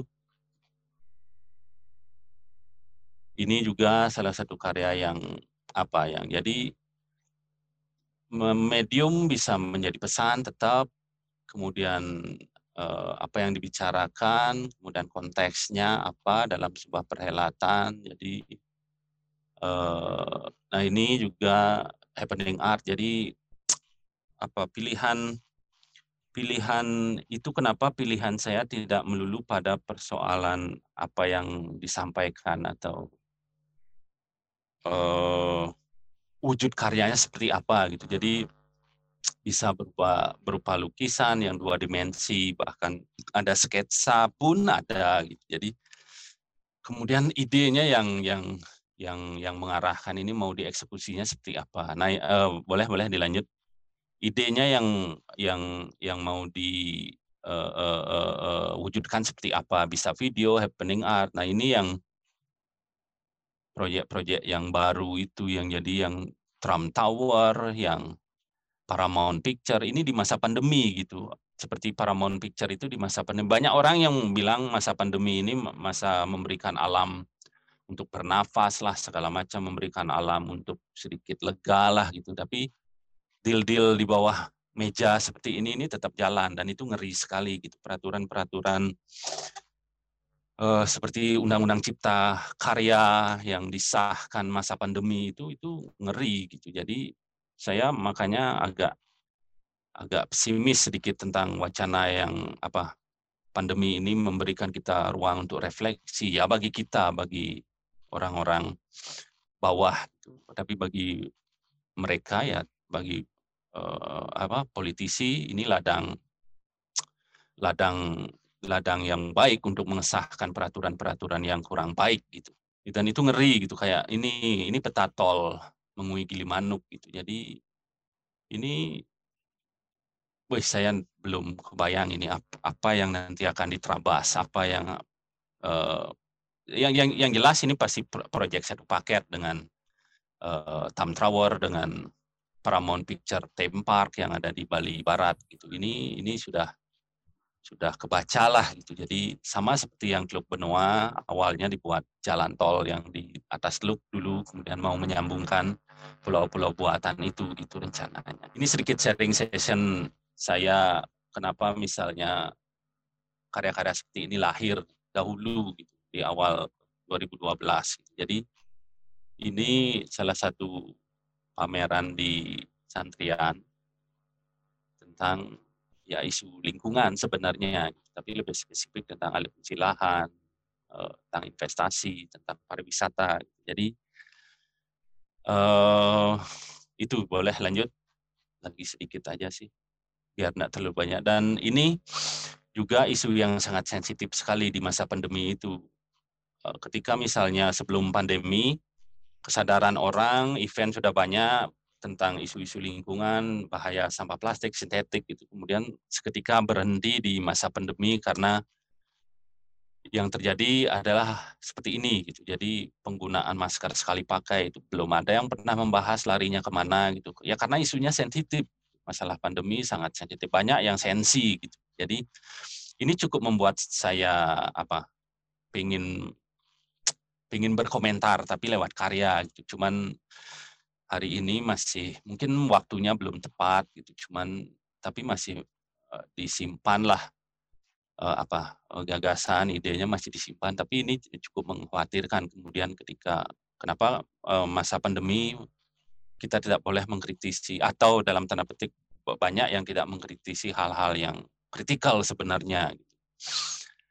karena uh, saya sedikit ada quote dari Igor Tamerlan ya.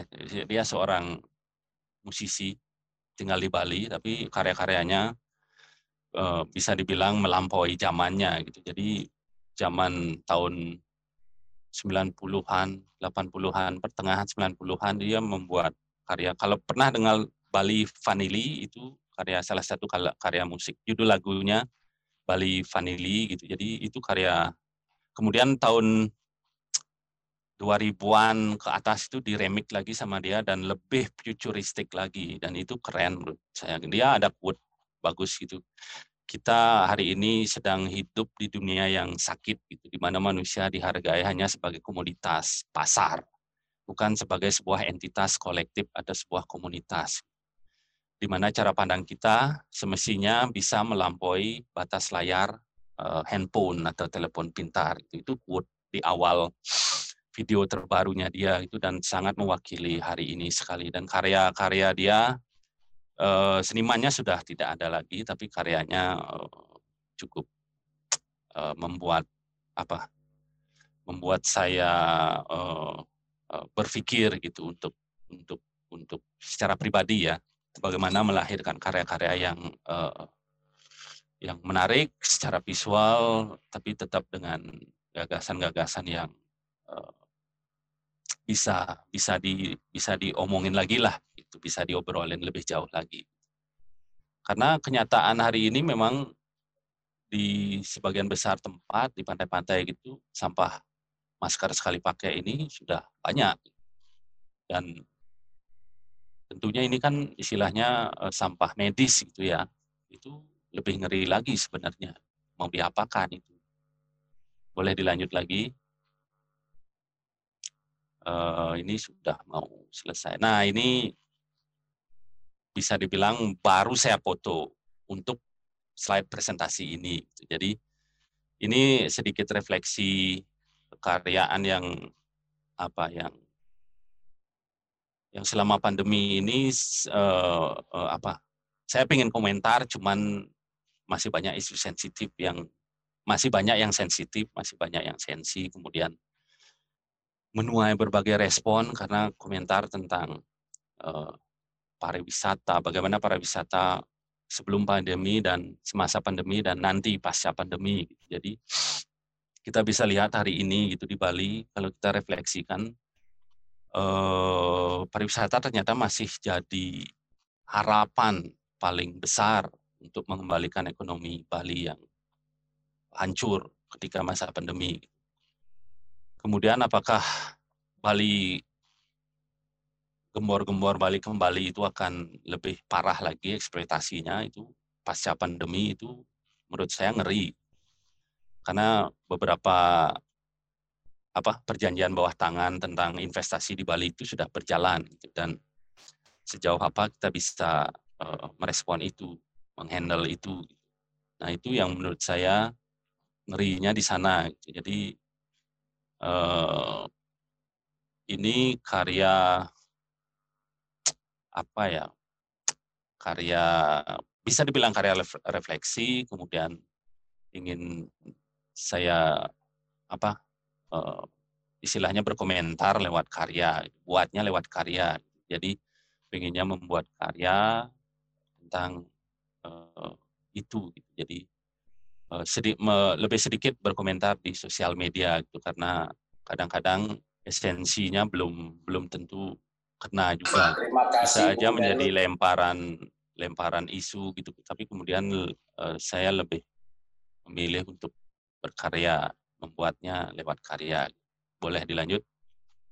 Dan slide terakhir kayaknya ya matur suksema terima kasih atas waktunya teman-teman yang hadir juga dan uh, nanti bisa dilanjut ketika misalnya ada obrolan uh, diskusi lagi ngobrol bersama lagi bersama beli Silinat juga ada Safitri dan teman-teman yang hadir.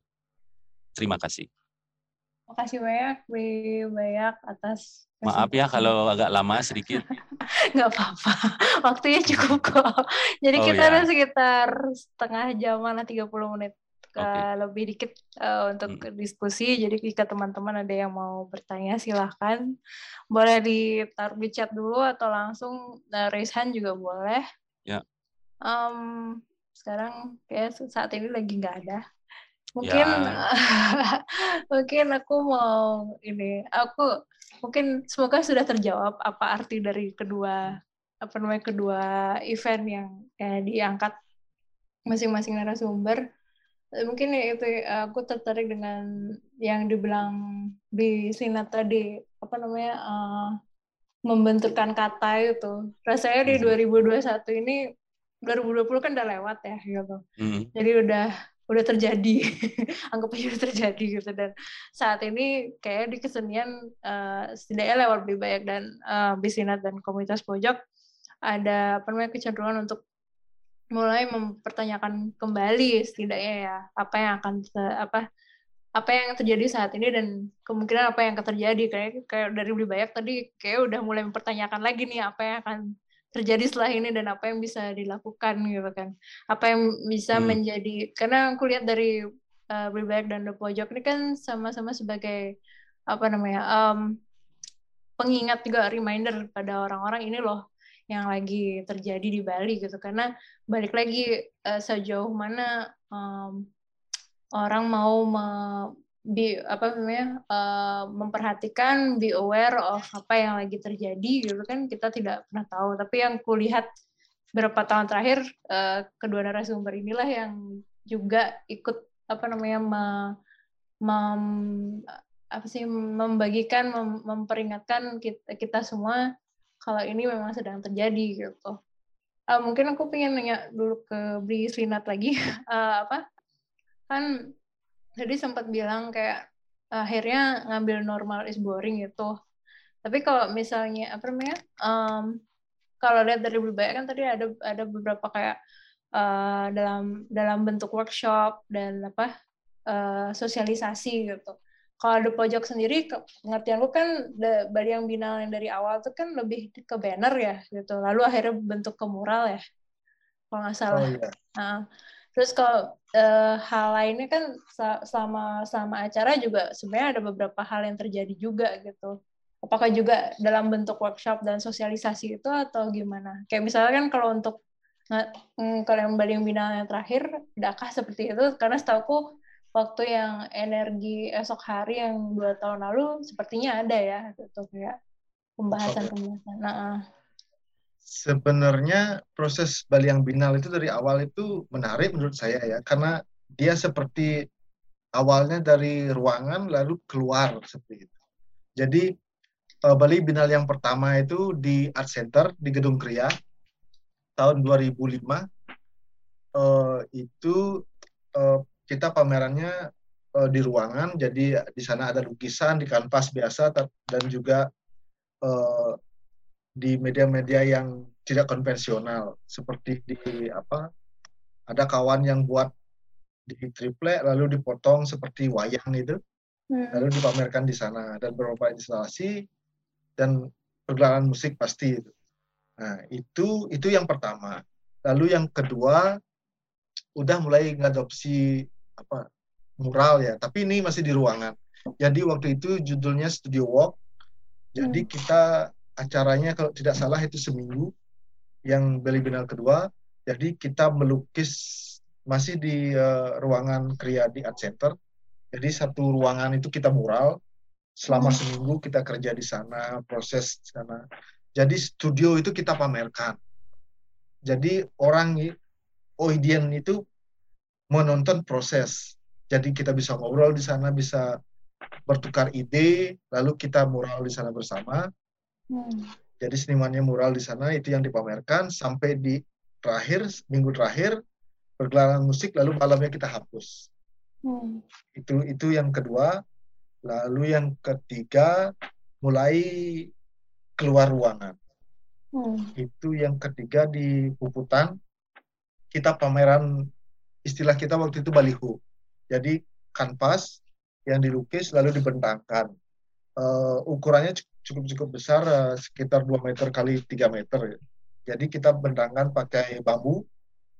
Uh, itu di hutan kalau nggak salah waktu itu ada sekitar 15 baliho ya cukup banyak itu juga acaranya seminggu jadi ada musik juga ada workshop juga kita kerja sama sama teman-teman anak tangguh waktu itu masih sama Mang Adi. Hmm.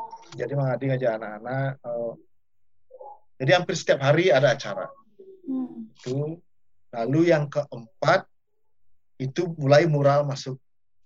Jadi waktu itu uh, kita nyampur antara baliho dan mural. Hmm. Jadi uh, itu juga kita sudah mulai ada istilah pra, pra Bali yang binal.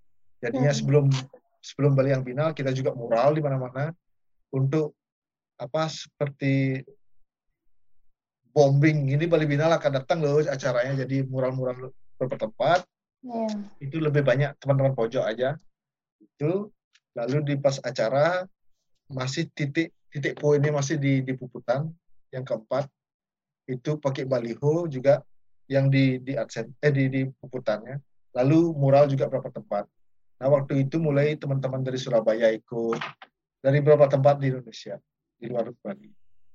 Tapi itu juga sebenarnya apa ya seru juga yang keempat itu karena apa mungkin di sana sebenarnya menarik gimana kita melihat ruang publik itu di di Puputan itu ya.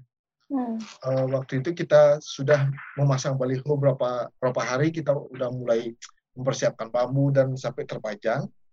Itu terpajangnya pembukaannya hari Sabtu. Lalu hari Minggunya itu pegawai pemerintahan olahraga di sana.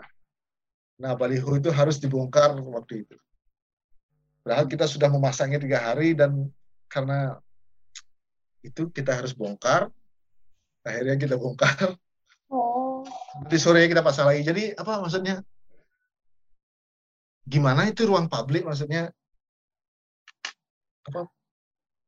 Siapa yang berhak dan tidak itu nah lalu setelah itu baru uh, Bali Binal yang kelima uh, di kalau nggak salah itu di uh, apa? Di apa namanya? Taman Jepun Nah, di sana juga baliho dan mural berapa kali. Lalu di acaranya itu yang di di di Mahaat. Nah, hmm. lalu yang di ini di apa namanya? di uh, uh, Taman Pancing. Hmm. Yang oh, di dekat iya, iya. sana. Lalu berlanjut sampai 8 sampai. Dan dari maksud saya dari uh, uh, 2000 Bali Bindal 4 itu mural masuk dan selanjutnya kita ke mural sampai sekarang gitu. Hmm. Jadi gitu-gitu proses perjalanan. Kalau apa namanya untuk kayak workshopnya itu berarti yang sama Sanggar Anak Tangguh itu uh, itu ya, ya. gimana bentuknya waktu itu? Jadi mereka ikut ya ikut ikut gambar bareng kalau nggak salah ya. Itu oh. udah lama jadi kayaknya kita gambar lalu anak-anak ikut gambar. Jadi oh. yang uh, workshopnya workshop gambar hmm. di di Puputan itu. Hmm. Terus kalau nggak salah kan yang apa namanya yang Bali yang Binal yang delapan delapan itu di eh itu ke Beleng juga ya? ke Ya. Teluk Bawang. Nah itu Ya. kayaknya juga banyak me- apa namanya eh, mengajak warga lokal ya atau Ya, gimana ya, itu? betul. Ya, karena itu kita muralnya di di kampung, di kampung Hmm. yang dekat eh, apa? Dekat eh, eh, eh, eh, eh, PLTU itu. Mm-mm. Nah, di sana di satu kampung itu kita mural juga. Lalu berapa tembok kita siapkan untuk warga di sana. Jadi kita gambar bareng, langsung mereka juga ikut merespon. Jadi workshop mural di sana. Itu menarik yang pendekat. Sorry ya. Iya silakan. Saling ini Nah, boleh. eh, kok. mumpung belum ada yang nimbrung kan gitu jadi Iya. kita nimbrung sambil gini aja. Maksudnya eh, kalau melihat teman-teman di pojok eh, sebagai komunitas ya itu kan menarik sekali apa yang mereka garap sampai hari ini. Dan saya melihatnya sebagai sebuah eh, bedanya kan gini ada beberapa kolektif yang kecenderungannya membuat mural atau berkarya di ruang publik tapi kemudian yang membawa yang masih membawa misi masih membawa pesan yang cukup kuat itu adalah teman-teman di pojok. Itu mau tidak mau harus diakui seperti itu. Dan itu bisa menjadi salah satu tawaran yang berbeda ya. Ketika ini sudah sampai 8 Bali yang Binal dan event-event yang lainnya dan itu bisa berlanjut terus eh, ke depannya sebagai sebuah alternatif eh, apa event alternatif karya-karya yang yang yang yang pastinya akan bisa terbaca dengan perspektif yang beda gitu ya. Jadi eh, pun ketika misalnya mau dibawa ke ranah pribadi nantinya ke masing-masing teman-teman yang di luar eh, komunitas pojoknya gitu. pasti di dalam pengalaman seperti diceritakan tadi tentang bagaimana menghandle izin, bagaimana menghandle misalnya di ruang publik dengan publiknya yang sudah terdoktrin atau dicekoki dengan iklan, dengan apa, dengan pembagian share eh, profit dari iklan itu. Gitu. Jadi perjuangan-perjuangan itu kan sebagai sebuah kolektif itu mem, apa bisa dijadikan refleksi untuk menutup ruang ketika misalnya nanti ada ada ada kegiatan selanjutnya. Tapi untuk secara pribadi juga pastinya sangat berguna sekali pengalaman itu untuk kemudian dipergunakan untuk istilahnya eh, berkesenian secara pribadi dari masing-masing mereka. Tapi ya seperti tadi dengar cerita tentang bagaimana negosiasi di ruang publik, bagaimana misalnya eh, ruang publik itu dimiliki publik iya, tapi kadang-kadang ada otoritas di sana gitu, ada otoritas yang apa yang secara tidak langsung apa mereka memang punya otoritasnya di ruang itu tapi mereka berhak untuk memperbolehkan atau tidak itu itu juga masih bisa dibahas lagi gitu tentang ruang publik di kita gitu. Apalagi dan pasar gitu ya dengan dengan konsep kotanya gitu. Nah, Kalau di Nusa tadi diceritakan lebih negosiasinya lebih gampang karena memang sebelumnya belum ada belum ada privatisasi ataupun misalnya eh, produk atau bentuk-bentuk penyewaan di ruang-ruang eh, yang ada di Nusa Penida gitu. Itu itu cukup menarik gitu. Jadi eh, perbandingan dua tempat gitu yang di di ini sama teman-teman di pojok. Itu sih, silakan dilanjut lagi. Di Lina tante mau berkomentar Ya, begitu. gitu. Iya, aku setuju sama lebih banyak eh, dengan yang eh, pandangannya tadi. Eh, apa terus untuk kalau eh, pojok untuk eh, selanjutnya eh, Bali yang Bina selanjutnya apakah apakah sudah diketahui akan mengangkat apa atau Eh, sempat udah mulai ngobrol karena kemarin itu, jadi Ah. sering ketemu akhirnya pas rencana ya. Tapi nggak Mhm. nggak tahu kalau rencananya sih kita pengen keliling, Oh, oke. entah gimana caranya. Rencananya keliling, keliling di Bali. Jadi eh, satu tempat, satu daerah itu berapa mural, putar lagi besok uh, minggu depannya di mana minggu depannya di mana. Rencananya begitu. Masih tahap rencana sih. Ya rencananya hmm. begitu. Jadi kemungkinan ini jauh lebih berat prosesnya dan waktunya lebih lama. Karena hmm. dia ya waktunya pasti lebih lama. Itu itu kendalanya sementara. Hmm. Jadi, belum tahu gimana prosesnya nanti. Baru okay. ngobrolnya baru sampai sana tapi seru kesannya sih seru. Eh, beli sili beli sili pakai konsepnya yang baliho keren sekali. Kalau mau keliling ya. Oh tapi tidak tinggal di sana dia. Jadinya dia apa ya. sementara sifatnya. Ya. jadi kita pingin yang kita tinggal itu masih ada. Ya, ya, ya, ya. itu itu. Tapi ya untuk menghandle gini maksudnya ketika misalnya itu bisa aja misalnya di satu tempat itu jamming sistemnya kan lebih cepat. Kalau misalnya waktunya terbatas bawa baliho muralnya jamming yang ditinggal di lokasi gitu. atau apa eh, kalian kan banyak punya gini sudah istilahnya bahasa visualnya sudah beragam gitu yang teman-teman pojok gitu. Jadi tinggal bawa itu cari sponsor. Cari sponsor itu yang ngasih muralnya pasti dapat wis bilang aja mau pojok mau keliling gitu tur ke mana? Gitu. dapat benar deh. Coba aja. Buatin proposal ajuin dapat dah. Ya untuk bahan maksudnya ya. Ya bahan. Biasanya bahan, ya, ya, ya. Ya untuk bahan. Ya sawernet tetap itu kan program bagus gitu. Jadi lebih iya. mandiri dia. Lebih mandiri. Kalau sawernetnya berhasil dia lebih mandiri. Sebenarnya kalau yang baliho sebenarnya udah jalan jadi hmm. oh ya saya lupa kemarin eh, tadi bilang jadi biasanya eh, setiap uh, baliang binal itu pasti ada baliho jadi hmm. uh, jadi di sana ada Sower Night, lalu Prabal yang binal itu. Yang hmm. peranya itu biasanya kita uh, apa sharing tema. Jadinya hmm. sharing tema di sana, buat acara musik tema, uh, sharing tema, lalu pameran baliho. Hmm. Kemarin yang yang delapan kita di Taman Baca. Nah, di sana hmm. ada ada baliho. Jadinya hmm.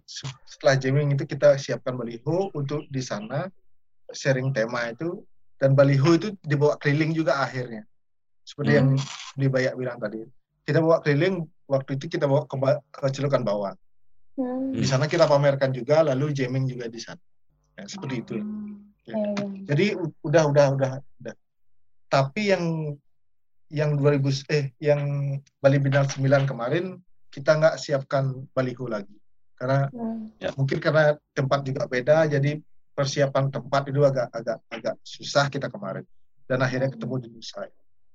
Hmm. Ya, bagi teman-teman yang belum tahu yang di Cilokan Bawang itu ada isu tentang pembuatan pembangkit listrik. Hmm. Jadi ada advokasi teman-teman dari NGO di sana dan waktu itu saya ikutnya di acara musik main sama oh, band. Oh, iya. Jadi ketemu juga dengan teman-teman pojok di sana. Jadi hmm. itu sebenarnya yang menjadi catatan penting ketika kita berbicara masalah apa ekspresi berkesenian tentang tema yang disodorkan itu mana ada uh, sejauh ini di Bali ya yang hmm. memang mengambil tema-tema seperti itu. Kalau istilahnya siapa yang mau bersusah-susah gitu loh. Jadi hmm.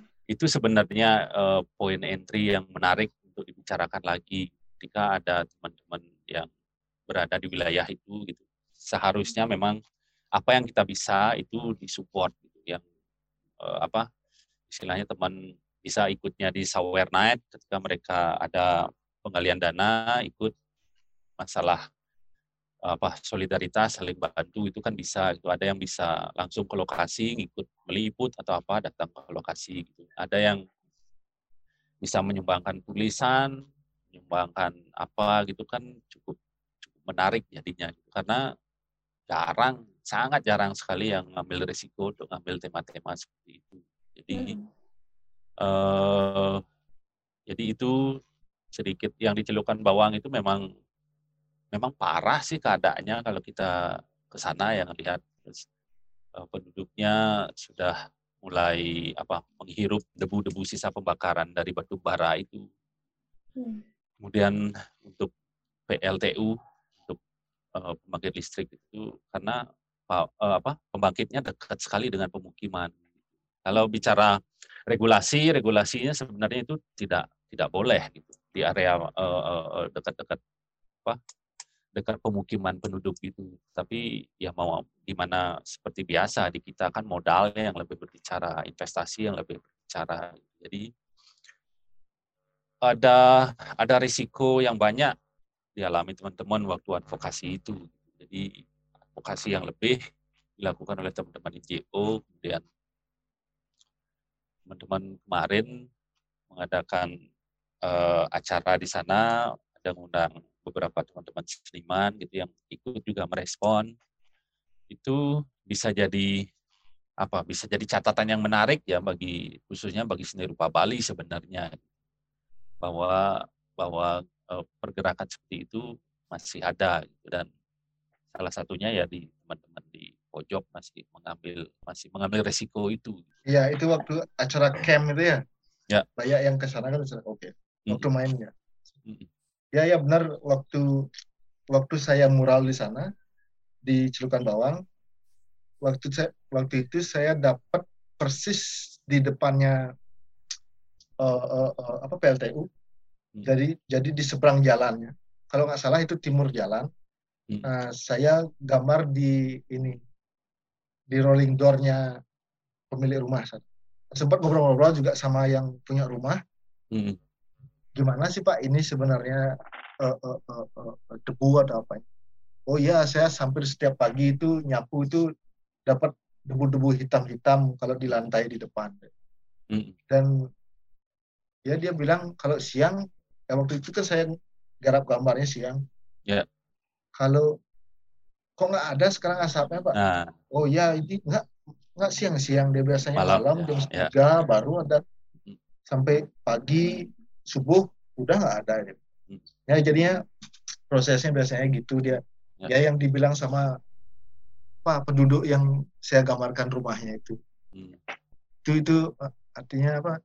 Langsung lah saya sempat ngobrol ya. Kira-kira begitu. Ya itu juga yang saya lihat waktu uh, ngobrol dan uh, ngobrol sama teman-teman uh, di sana gitu. Jadi saya datangnya siang, mainnya malam. Memang jam-jam siang itu tidak ada aktivitas uh, pembakaran batu bara di, di, di PLTU itu. Tapi ketika sudah mulai di atas jam malam itu di atas kalau tidak salah jam 10 ke atas gitu, baru memang asapnya mengepul mulai dan saya bisa bayangkan itu setiap hari uh, masyarakat penduduknya harus menghirup udara itu berapa yang masuk ke paru-paru mereka itu belum belum terdata secara detail ya. Walaupun pasti ada penelitian seperti itu. Tapi ngebayangin cerita seperti itu tadi memang diceritakan juga mereka setiap pagi itu nyapu di halaman mereka itu debu selesai ini debu pembakaran batu bara itu.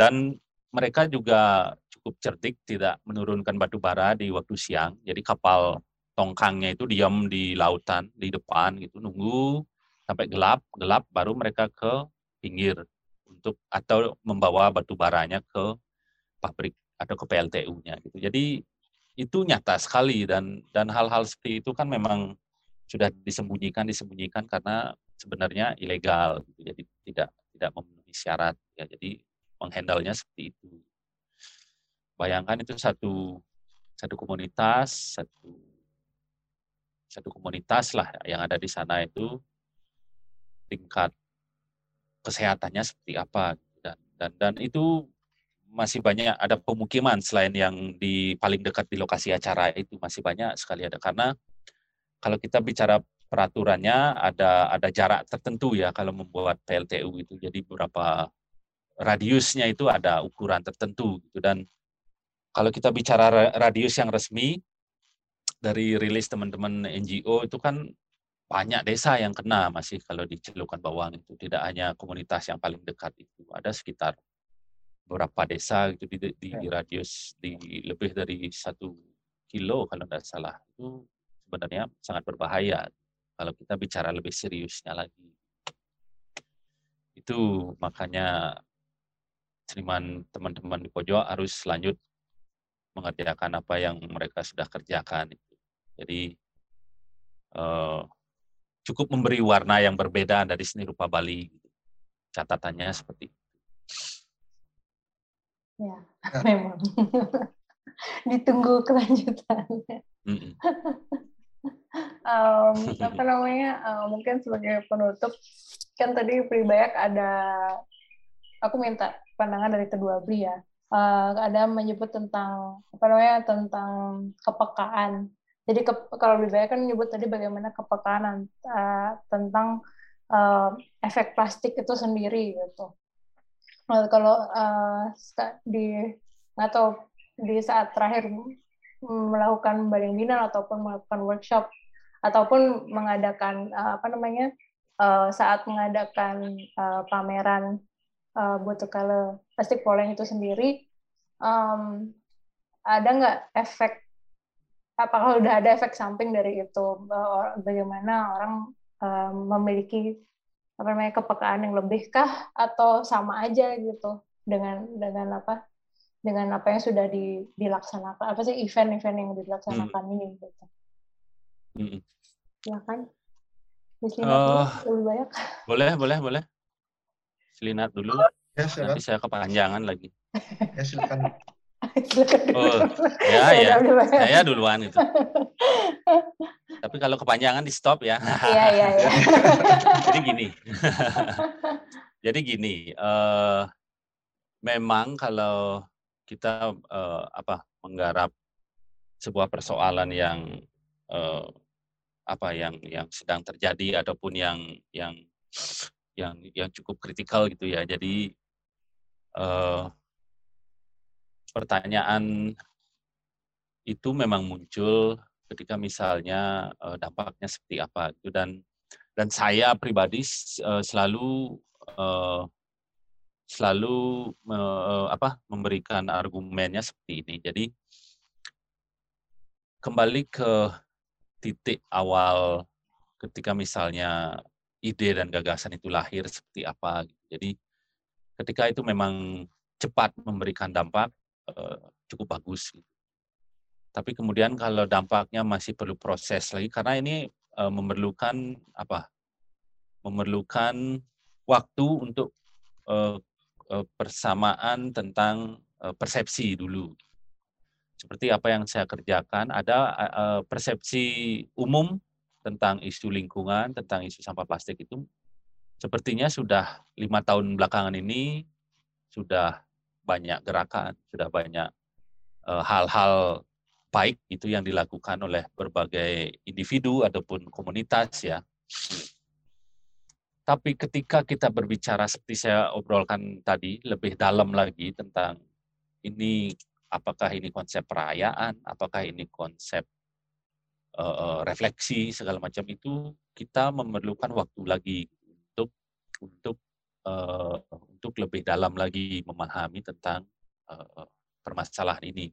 Jadi ini juga pasti akan berkait dengan bagaimana kebijakan yang lahir, bagaimana keputusan politik yang dipengaruhi karena apa pun permasalahannya ketika misalnya tidak ada political will dari politisi atau pemegang pembuat peraturan ya bakalan bisa dibilang lambat ya kalau tidak mau bicara percuma gitu. lambat akan pergerakannya tapi kalau dari pameran yang pernah saya lakukan atau secara pribadi misalnya kemarin yang terakhir di Budakala Plastik Oleng itu uh, pertanyaan-pertanyaan yang muncul itu lebih kepada uh, misalnya secara artistik dia oke okay. uh, apa secara kekaryaan secara artistik itu uh, masih oke okay lah gitu. Ada beberapa yang lebih lebih ngobrolin lebih serius tentang masalah lingkungan, tentang masalah ide dan gagasan dan itu cukup menarik buat saya pribadi karena waktu pameran pun saya berusaha membuat akare, uh, acara setiap weekend. Setiap akhir pekan itu saya dan teman-teman di tim di galeri membuat acara diskusi lah, ngobrol atau live Instagram lah gitu dengan harapan ini bisa uh, menyebar lebih luas. Pun saya berusaha hadir di galeri, walaupun ada yang datang atau enggak, kebetulan ada yang datang dan diajak ngobrol, oke okay juga gitu kan. Dan ada teman-teman juga yang datang waktu itu uh, kita ngobrol dan diskusi panjang lebar dan akhirnya paham apa yang uh, apa istilahnya paham layer berikutnya tentang proyek plastikologi itu seperti yang saya share tadi gitu. bagaimana misalnya tanggung jawab yang hadir dari menjalankan proyek plastikologi itu tanggung jawab sebagai seniman tanggung jawab sebagai yang uh, apa membicarakan atau menyuarakan isu lingkungan tanggung jawab tanggung jawab yang otomatis lahir dari apa yang kita kerjakan itu tanggung jawab yang cukup dalam tanda petik cukup berat sebenarnya gitu ketika harus menahan uh, godaan misalnya, tawaran dari Aqua misalnya, tawaran dari membuat instalasi yang besar tapi tidak tahu selesai cara mau diapakan. Misalnya saya saat itu uh, istilahnya meremin mata aja, terima uangnya, beres dah itu kan kan kan seperti itu wacananya. Cuman tanggung jawab sebagai seniman uh, masih belum memperbolehkan seperti itu karena menjalankan proyek itu. Kesadaran-kesadaran itu muncul. Yang menurut saya itu adalah kesadaran-kesadaran uh, yang bisa dibilang uh, cukup cukup bisa dibilang apalah hari ini gitu yang yang yang perlu kita refleksikan bersama gitu tentang praktek-praktek kesenian kita sebagai seniman atau praktek-praktek kesenian kita sebagai sebuah uh, kolek apa komunitas ya scene seni rupa atau atau bahasa hari ininya ekosistem seni rupa kita gitu. pun ketika misalnya yang yang tidak istilahnya berada di refleksi di sana juga masih oke okay, gitu wilayah kesenian kan sebenarnya uh, oke okay di mana-mana gitu. Yang yang mau uh, berbicara seni untuk seni aja ya tetap jalan gitu dengan dengan gagasan mereka dengan pemikiran ya oke okay, gitu. Tapi kemudian kalau kita berbicara lebih lanjut di forum-forum diskusi gitu ya hal-hal seperti ini harus lubang-lubangnya harus kita coba handle gitu. Bukan dengan bukan dengan uh, retorika ya bukan dengan retorika yang mengada-ada gitu. Tapi uh, itu muncul dari refleksi dari kesadaran yang memang dari proses uh, apa penggalian dari kekaryaan itu sendiri gitu. Itu yang menurut saya penting gitu. Kalau kita berbicara masalah wacana seni rupa gitu, kemudian yang tidak mewacana seni rupa kan selalu berbenturan gitu. Jadi oh ya dia orang wacana terus ya kita ya ya asik-asik aja ya oke okay, gitu asik-asik cuman di dalam asik-asiknya sendiri pun memang tetap harus coba ada ada istilahnya apa ya ya sedikit refleksi lah gitu.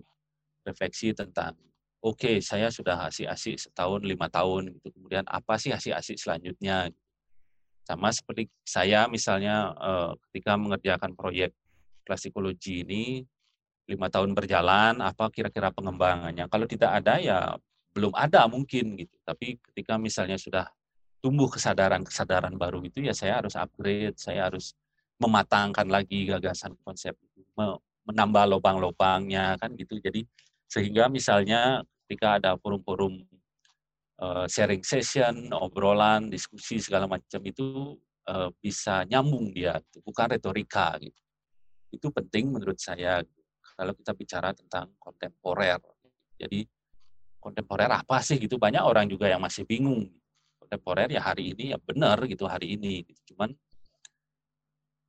kan balik lagi hari ini itu ada sikap berkesenian, ada bentuk seni, ada bentuk kekaryaan, ada visual, ada visualnya pun macam-macam, ada ya seperti dibuat joke oleh teman-teman gitu kan, karya seni kontemporer ya tidak berbingkai yang gitu-gitu, sebenarnya kan joke-joke sederhana gitu, tapi tapi bisa jadi bisa jadi pembahasan gitu. Ada yang melihat kontemporer itu dari bentuk yang kotak katanya tidak kontemporer itu bisa saja itu. Tapi kalau mau lebih terbuka pemikiran kita ya kita harus menyelami lebih dalam lagi intensitas si seniman, intensitas pekaryaan, intensitas gagasan itu menurut saya masih terutama untuk pembacaan uh, seni ke depannya ya. Jadi seni seni seni ke depannya itu menurut saya saya kalau saya pribadi itu uh, tidak mungkinlah berbicara sesuatu dari dari dari uh, dari hanya duduk misalnya di studio kemudian membicarakan tentang isu-isu yang krusial gitu. Tapi lebih kepada penyelaman, ada ada lakunya di sana, laku keseniannya seperti apa, itu penting menurut saya. Ketika misalnya ikut digerakkan teman-teman waktu di For Bali itu uh, berupa laku, gitu. laku berada di sana, kemudian menyerap apa yang ada di dalam, kemudian menyampaikannya, rilisnya atau catatannya lewat karya, lewat visual itu, itu ke depannya adalah sebuah praktek kesenian yang yang yang bisa dibilang cukup kontemporer yang bisa dilakukan oleh teman-teman atau atau yang ingin bergelut lebih dalam lagi tentang seni.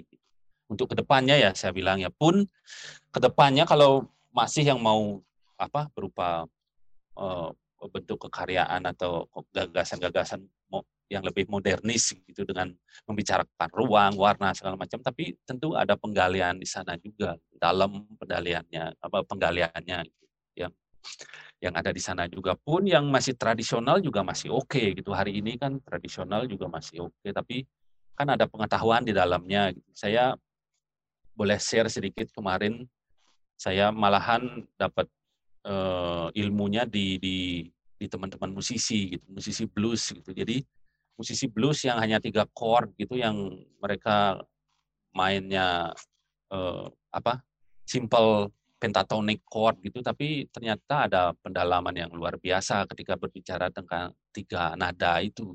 Jadi tiga nada yang apa namanya 12 bar blues itu yang tiga nada diulang-ulang itu ternyata tidak hanya sekedar genjerang-genjerang tiga nada, tapi ada ada pendalaman. Nah itu itu menurut saya penting untuk ke depannya gitu. Jadi pendalaman di masing-masing apa pun yang dikerjakan gagasan uh, mereka gitu. Sehingga ketika kita ngobrol, sehingga diskusi itu tidak berbenturan jadinya. Karena uh, kalau kita bicara diskusi kadang-kadang kan yang berbenturan karena uh, apa karena di satu sisi yang yang yang dibicarakan tidak dipahami, kemudian di satu sisi banyak lubang yang dibicarakan, banyak lubang itu belum belum belum ditutupi atau belum dicoba direfleksikan lagi sehingga uh, ketemu uh, uh, uh, jawabannya. Gitu. Jadi itu menurut saya. Jadi itu juga kenapa kesan-kesan diskusi seni yang yang selama ini terjadi di Bali terutama itu angker sekali gitu diskusi seni seperti penghakiman padahal kan enggak. Diskusi seni itu uh, bukan penghakiman tapi uh, mencoba gagasan kita di mana lubangnya gitu.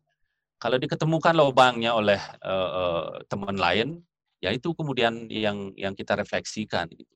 Yang kita refleksikan kita kita coba oh di sana ternyata lemahnya kita kan, gagasan kita itu sih biar nggak kepanjangan ya. Terima kasih banyak. Jadi bahan satu buku ini, benar ini. Iya. Ah, silakan Bisinas. Uh, kalau saya dari pojok, uh, kalau tentang apa respon ya, uh, tentang respon dari karya, kalau dari seni publik di mural biasanya hmm. respon itu datangnya cepat sekali. Ya, pasti. Uh, biasanya saya punya pengalaman untuk Bali yang Binal juga ini saya mural jadi selinat mural gitu hmm. uh, di pasar Badung. Waktu itu saya minta izin mengajukan desain. Saya mau mural di sini bisa pak di tembok bapak, macam lalu oh ya bisa desainnya seperti apa. Nah waktu itu saya mau gambar, mau mural uh, dari foto Bali kuno juga, uh, yang ibu-ibu membawa anak itu. Yeah. Nah waktu itu jadi fotonya itu kan seharusnya dia telanjang dada. Hmm. Nah, nah waktu itu saya ngobrol ini saya mau gambar ini pak.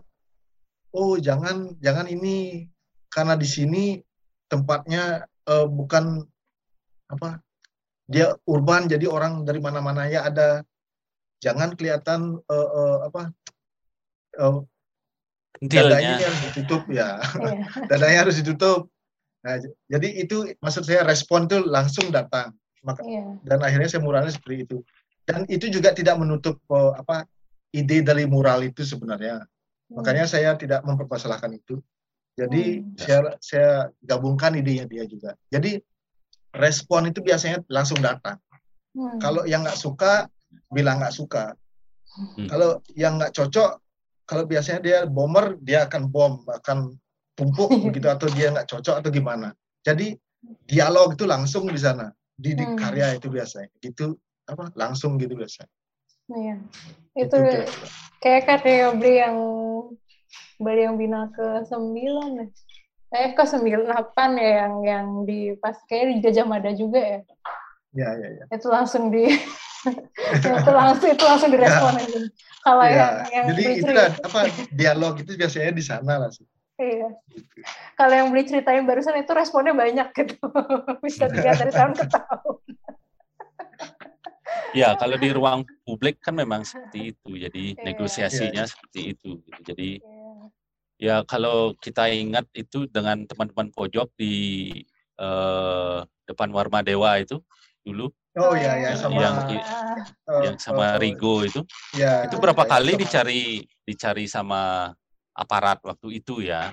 Oh ya. Aparat waktu ya. itu dicari aparat tapi untungnya uh, masyarakat di seputaran itu yang setuju gitu. Jadi mereka yang ngelarang aparatnya untuk uh, gini, maksudnya Enggak Pak, ini sudah kita gini kok orang dilukisin bagus ya, jadi saya mau kita kenapa dilarang mereka. Nah itu ya, ya, negosiasi di ruang publik seperti itu kan ya, ya. hal-hal seperti itu yang uh, ya, ya. banyak terjadi gitu dan dan itu pasti menarik sekali gitu. karena karena sebenarnya tema yang kita buat waktu itu cukup politis itu dari, itu kita uh, kita ngerespon dari isu global healing ya, bukan uh, jadi itu ada ada wacana tentang pembebasan tahanan politik secara umum waktu itu. Nah kebetulan ah, si yeah. si Rigo ini dia orang San Francisco, dia dekat sekali dengan teman-teman di Black Panther gerakan Black Panther di Amerika, orang-orang kulit hitam yang memperjuangkan uh, hak-hak mereka. Gitu. Nah salah satunya si orang yang uh, diajak itu salah satu yang baru keluar dari penjara. Hmm. Nah, dia yang bisa keluar, kemudian dia mempromosikan uh, uh, uh, apa pembebasan bersyarat bagi tahan politik yang istilahnya ada global global healing itu. Jadi salah satunya uh, Indonesia dan Bali. Gitu. Hmm. Nah, kemudian kita dia sama dengan senimannya, si Rigo. Rigo ini memang dari zaman awal memang uh, wilayah kerjanya di sana menarik sekali orangnya. Gitu begini di, di San Francisco di base-nya, San Diego. Jadi sampai hari ini pun karyanya masih berbicara tentang indigenous Amerika, tentang uh, kulit berwarna Afrika Amerika di Amerika. Jadi uh, menarik, menarik dan uh, waktu itu kita kerjasama juga dengan teman-teman bikin mural di Akasia itu. Ya. Uh, kalau saya pribadi itu pengalaman luar biasa kerjasama dengan teman uh, mengetahui pemikiran uh, dan bagaimana advokasi negosiasi terhadap ruang pendekatan yang kita lakukan di, di bekerja di ruang-ruang publik gitu. Jadi itu tiga kali kalau tidak salah dicari sama Intel pernah, polisi pernah, maksudnya polisi berseragam yang Intel apalagi gitu tapi untungnya tetap dijagain sama sama warga masyarakat yang di sana ya. warga-warga di sana. Jadi, itu. Jadi pastilah teman-teman kalau kerja di ruang publik itu. Dan negosiasinya menarik gitu. Seperti misalnya yang beli selinat ceritakan tadi negosiasi dengan uh, jual koi yang seperti itu. Itu kan uh, apa? Kalau tidak bisa ne negosiasi nah di sana dah kalau saya pengalaman saya pribadi kerja seperti itu dengan teman-teman uh, yang di memang total kerja di ruang publik ego seniman dia uh, uh, menjadi runtuh. Karena bisa aja orang datang, wih beli jelek nih gambarnya gitu. Bisa aja orang datang, oh jangan gambar kayak gitu misalnya ditutup lah gitu. Atau yang yang yang paling bikin runtuh ego itu ya itu beli jelek ini gambarnya gitu. Nah, mau apa lagi kalau kalau orang sudah bilang misalnya kayak gitu. Ya, itu benar nggak bisa nah, egonya bisa top. Ya. Nggak semua. Jadi ya. di sana ada harus apa, membelankan jadi berharap mereka juga senang gitu. Ya. Apa, Pasti. apa ya. Ya seperti yang ini juga masih yang di di Pasar Badung uh, respon setelah mural ini ada yang yang yang masih sama orang ibu-ibu sama bayi. Uh, di sana saya tulis di bawahnya ada apa? Pokoknya intinya tulisannya itu uh, orang bangga melihat kemajuan dengan bangunan. Hmm. Eh, sorry sorry. Um, vandal itu uh, sesuatu disebut vandal saat orang menghancurkan bangunan, tapi uh, sesuatu dianggap uh, kemajuan saat orang memvandal alam, seperti menghancurkan alam gitu. Nah, itulah inti tulisan. Tapi hmm. itu menarik sekali. Sekarang di sana bukan mural itu dilarang tapi ditutup pakai banner gitu itu menarik sekali menurut saya apa itu dan itu, bilang tadi nah, karena cara cara karena, itu bukan bukan satu aja terjadi cara itu hmm. itu sudah dua kali karena ada kawan juga punya mural dan ada quote juga tentang apa ya hmm. sesuatu yang kritik juga dan caranya seperti itu juga ditutup dilarang buang sampah di sini prosesnya menarik sekali sebenarnya ada dialog-dialog setelah setelah itu ada itu sebenarnya ada dialog terus iya. dia nggak diam sebegitu aja itu menarik itu yang yeah. yang yang terakhir yang di Kumbasari itu jadi ini jadi apa namanya apa pos apa gitu pos karena pandemi apa apa gitu pos jaga apa gitu tapi karena kunjungan presiden juga kemarin kan pas di Kumbasari itu kan banyak yang oh, tutup-tutup juga. Oh iya, Aku iya, pas peresmian pasar itu, oh, pasar oh, Badungnya. Iya. Nah itu saya lihat banyak yang ditutup. Seperti misalnya yang di depan Art Center di, di ujung ya. jalan dulu, setiap, ya, setiap PKB pasti ditutup muralnya, gitu, ya. karena akan ada pejabat yang datang. Ya. Jadi hal-hal seperti itu memang terjadi dan dan kemarin parahnya kan yang melakukan itu bukan ditutup banner lagi yang di beberapa kota di Jawa yang iya, benar-benar oh, iya, ditutup. Yeah, yeah, yeah. Kemudian silinya lagi, ini baru benar-benar sili art ini. Uh, uh, por, uh, kepolisian mengadakan lomba mural. Oh iya. itu baru silly art itu. Oke. Oke, itu aja sharingnya. Akhirnya. Iya, jadinya malah apa ber apa apa istilahnya bernos nggak bernostalgia sih tapi mereflek lagi apa yeah. yang terjadi di awal waktu pojok dan so, apa sih taksu ya? Baik. Aku tutup sesinya. Uh, makasih okay. banyak Pribaya di sini yeah. udah berbagi hari ini. Um, semoga bermanfaat buat teman-teman yang ikutin. Um, juga um, terima kasih banyak untuk Dewa Research Center sudah menghost um, apa uh, sesi kali ini oke kasih banyak ya aku screenshot hahaha. Banyak ya uh, semua dan uh, sampai jumpa di sharing session selanjutnya. Makasih ya Bri Bri makasih. Yuk yuk ya. Makasih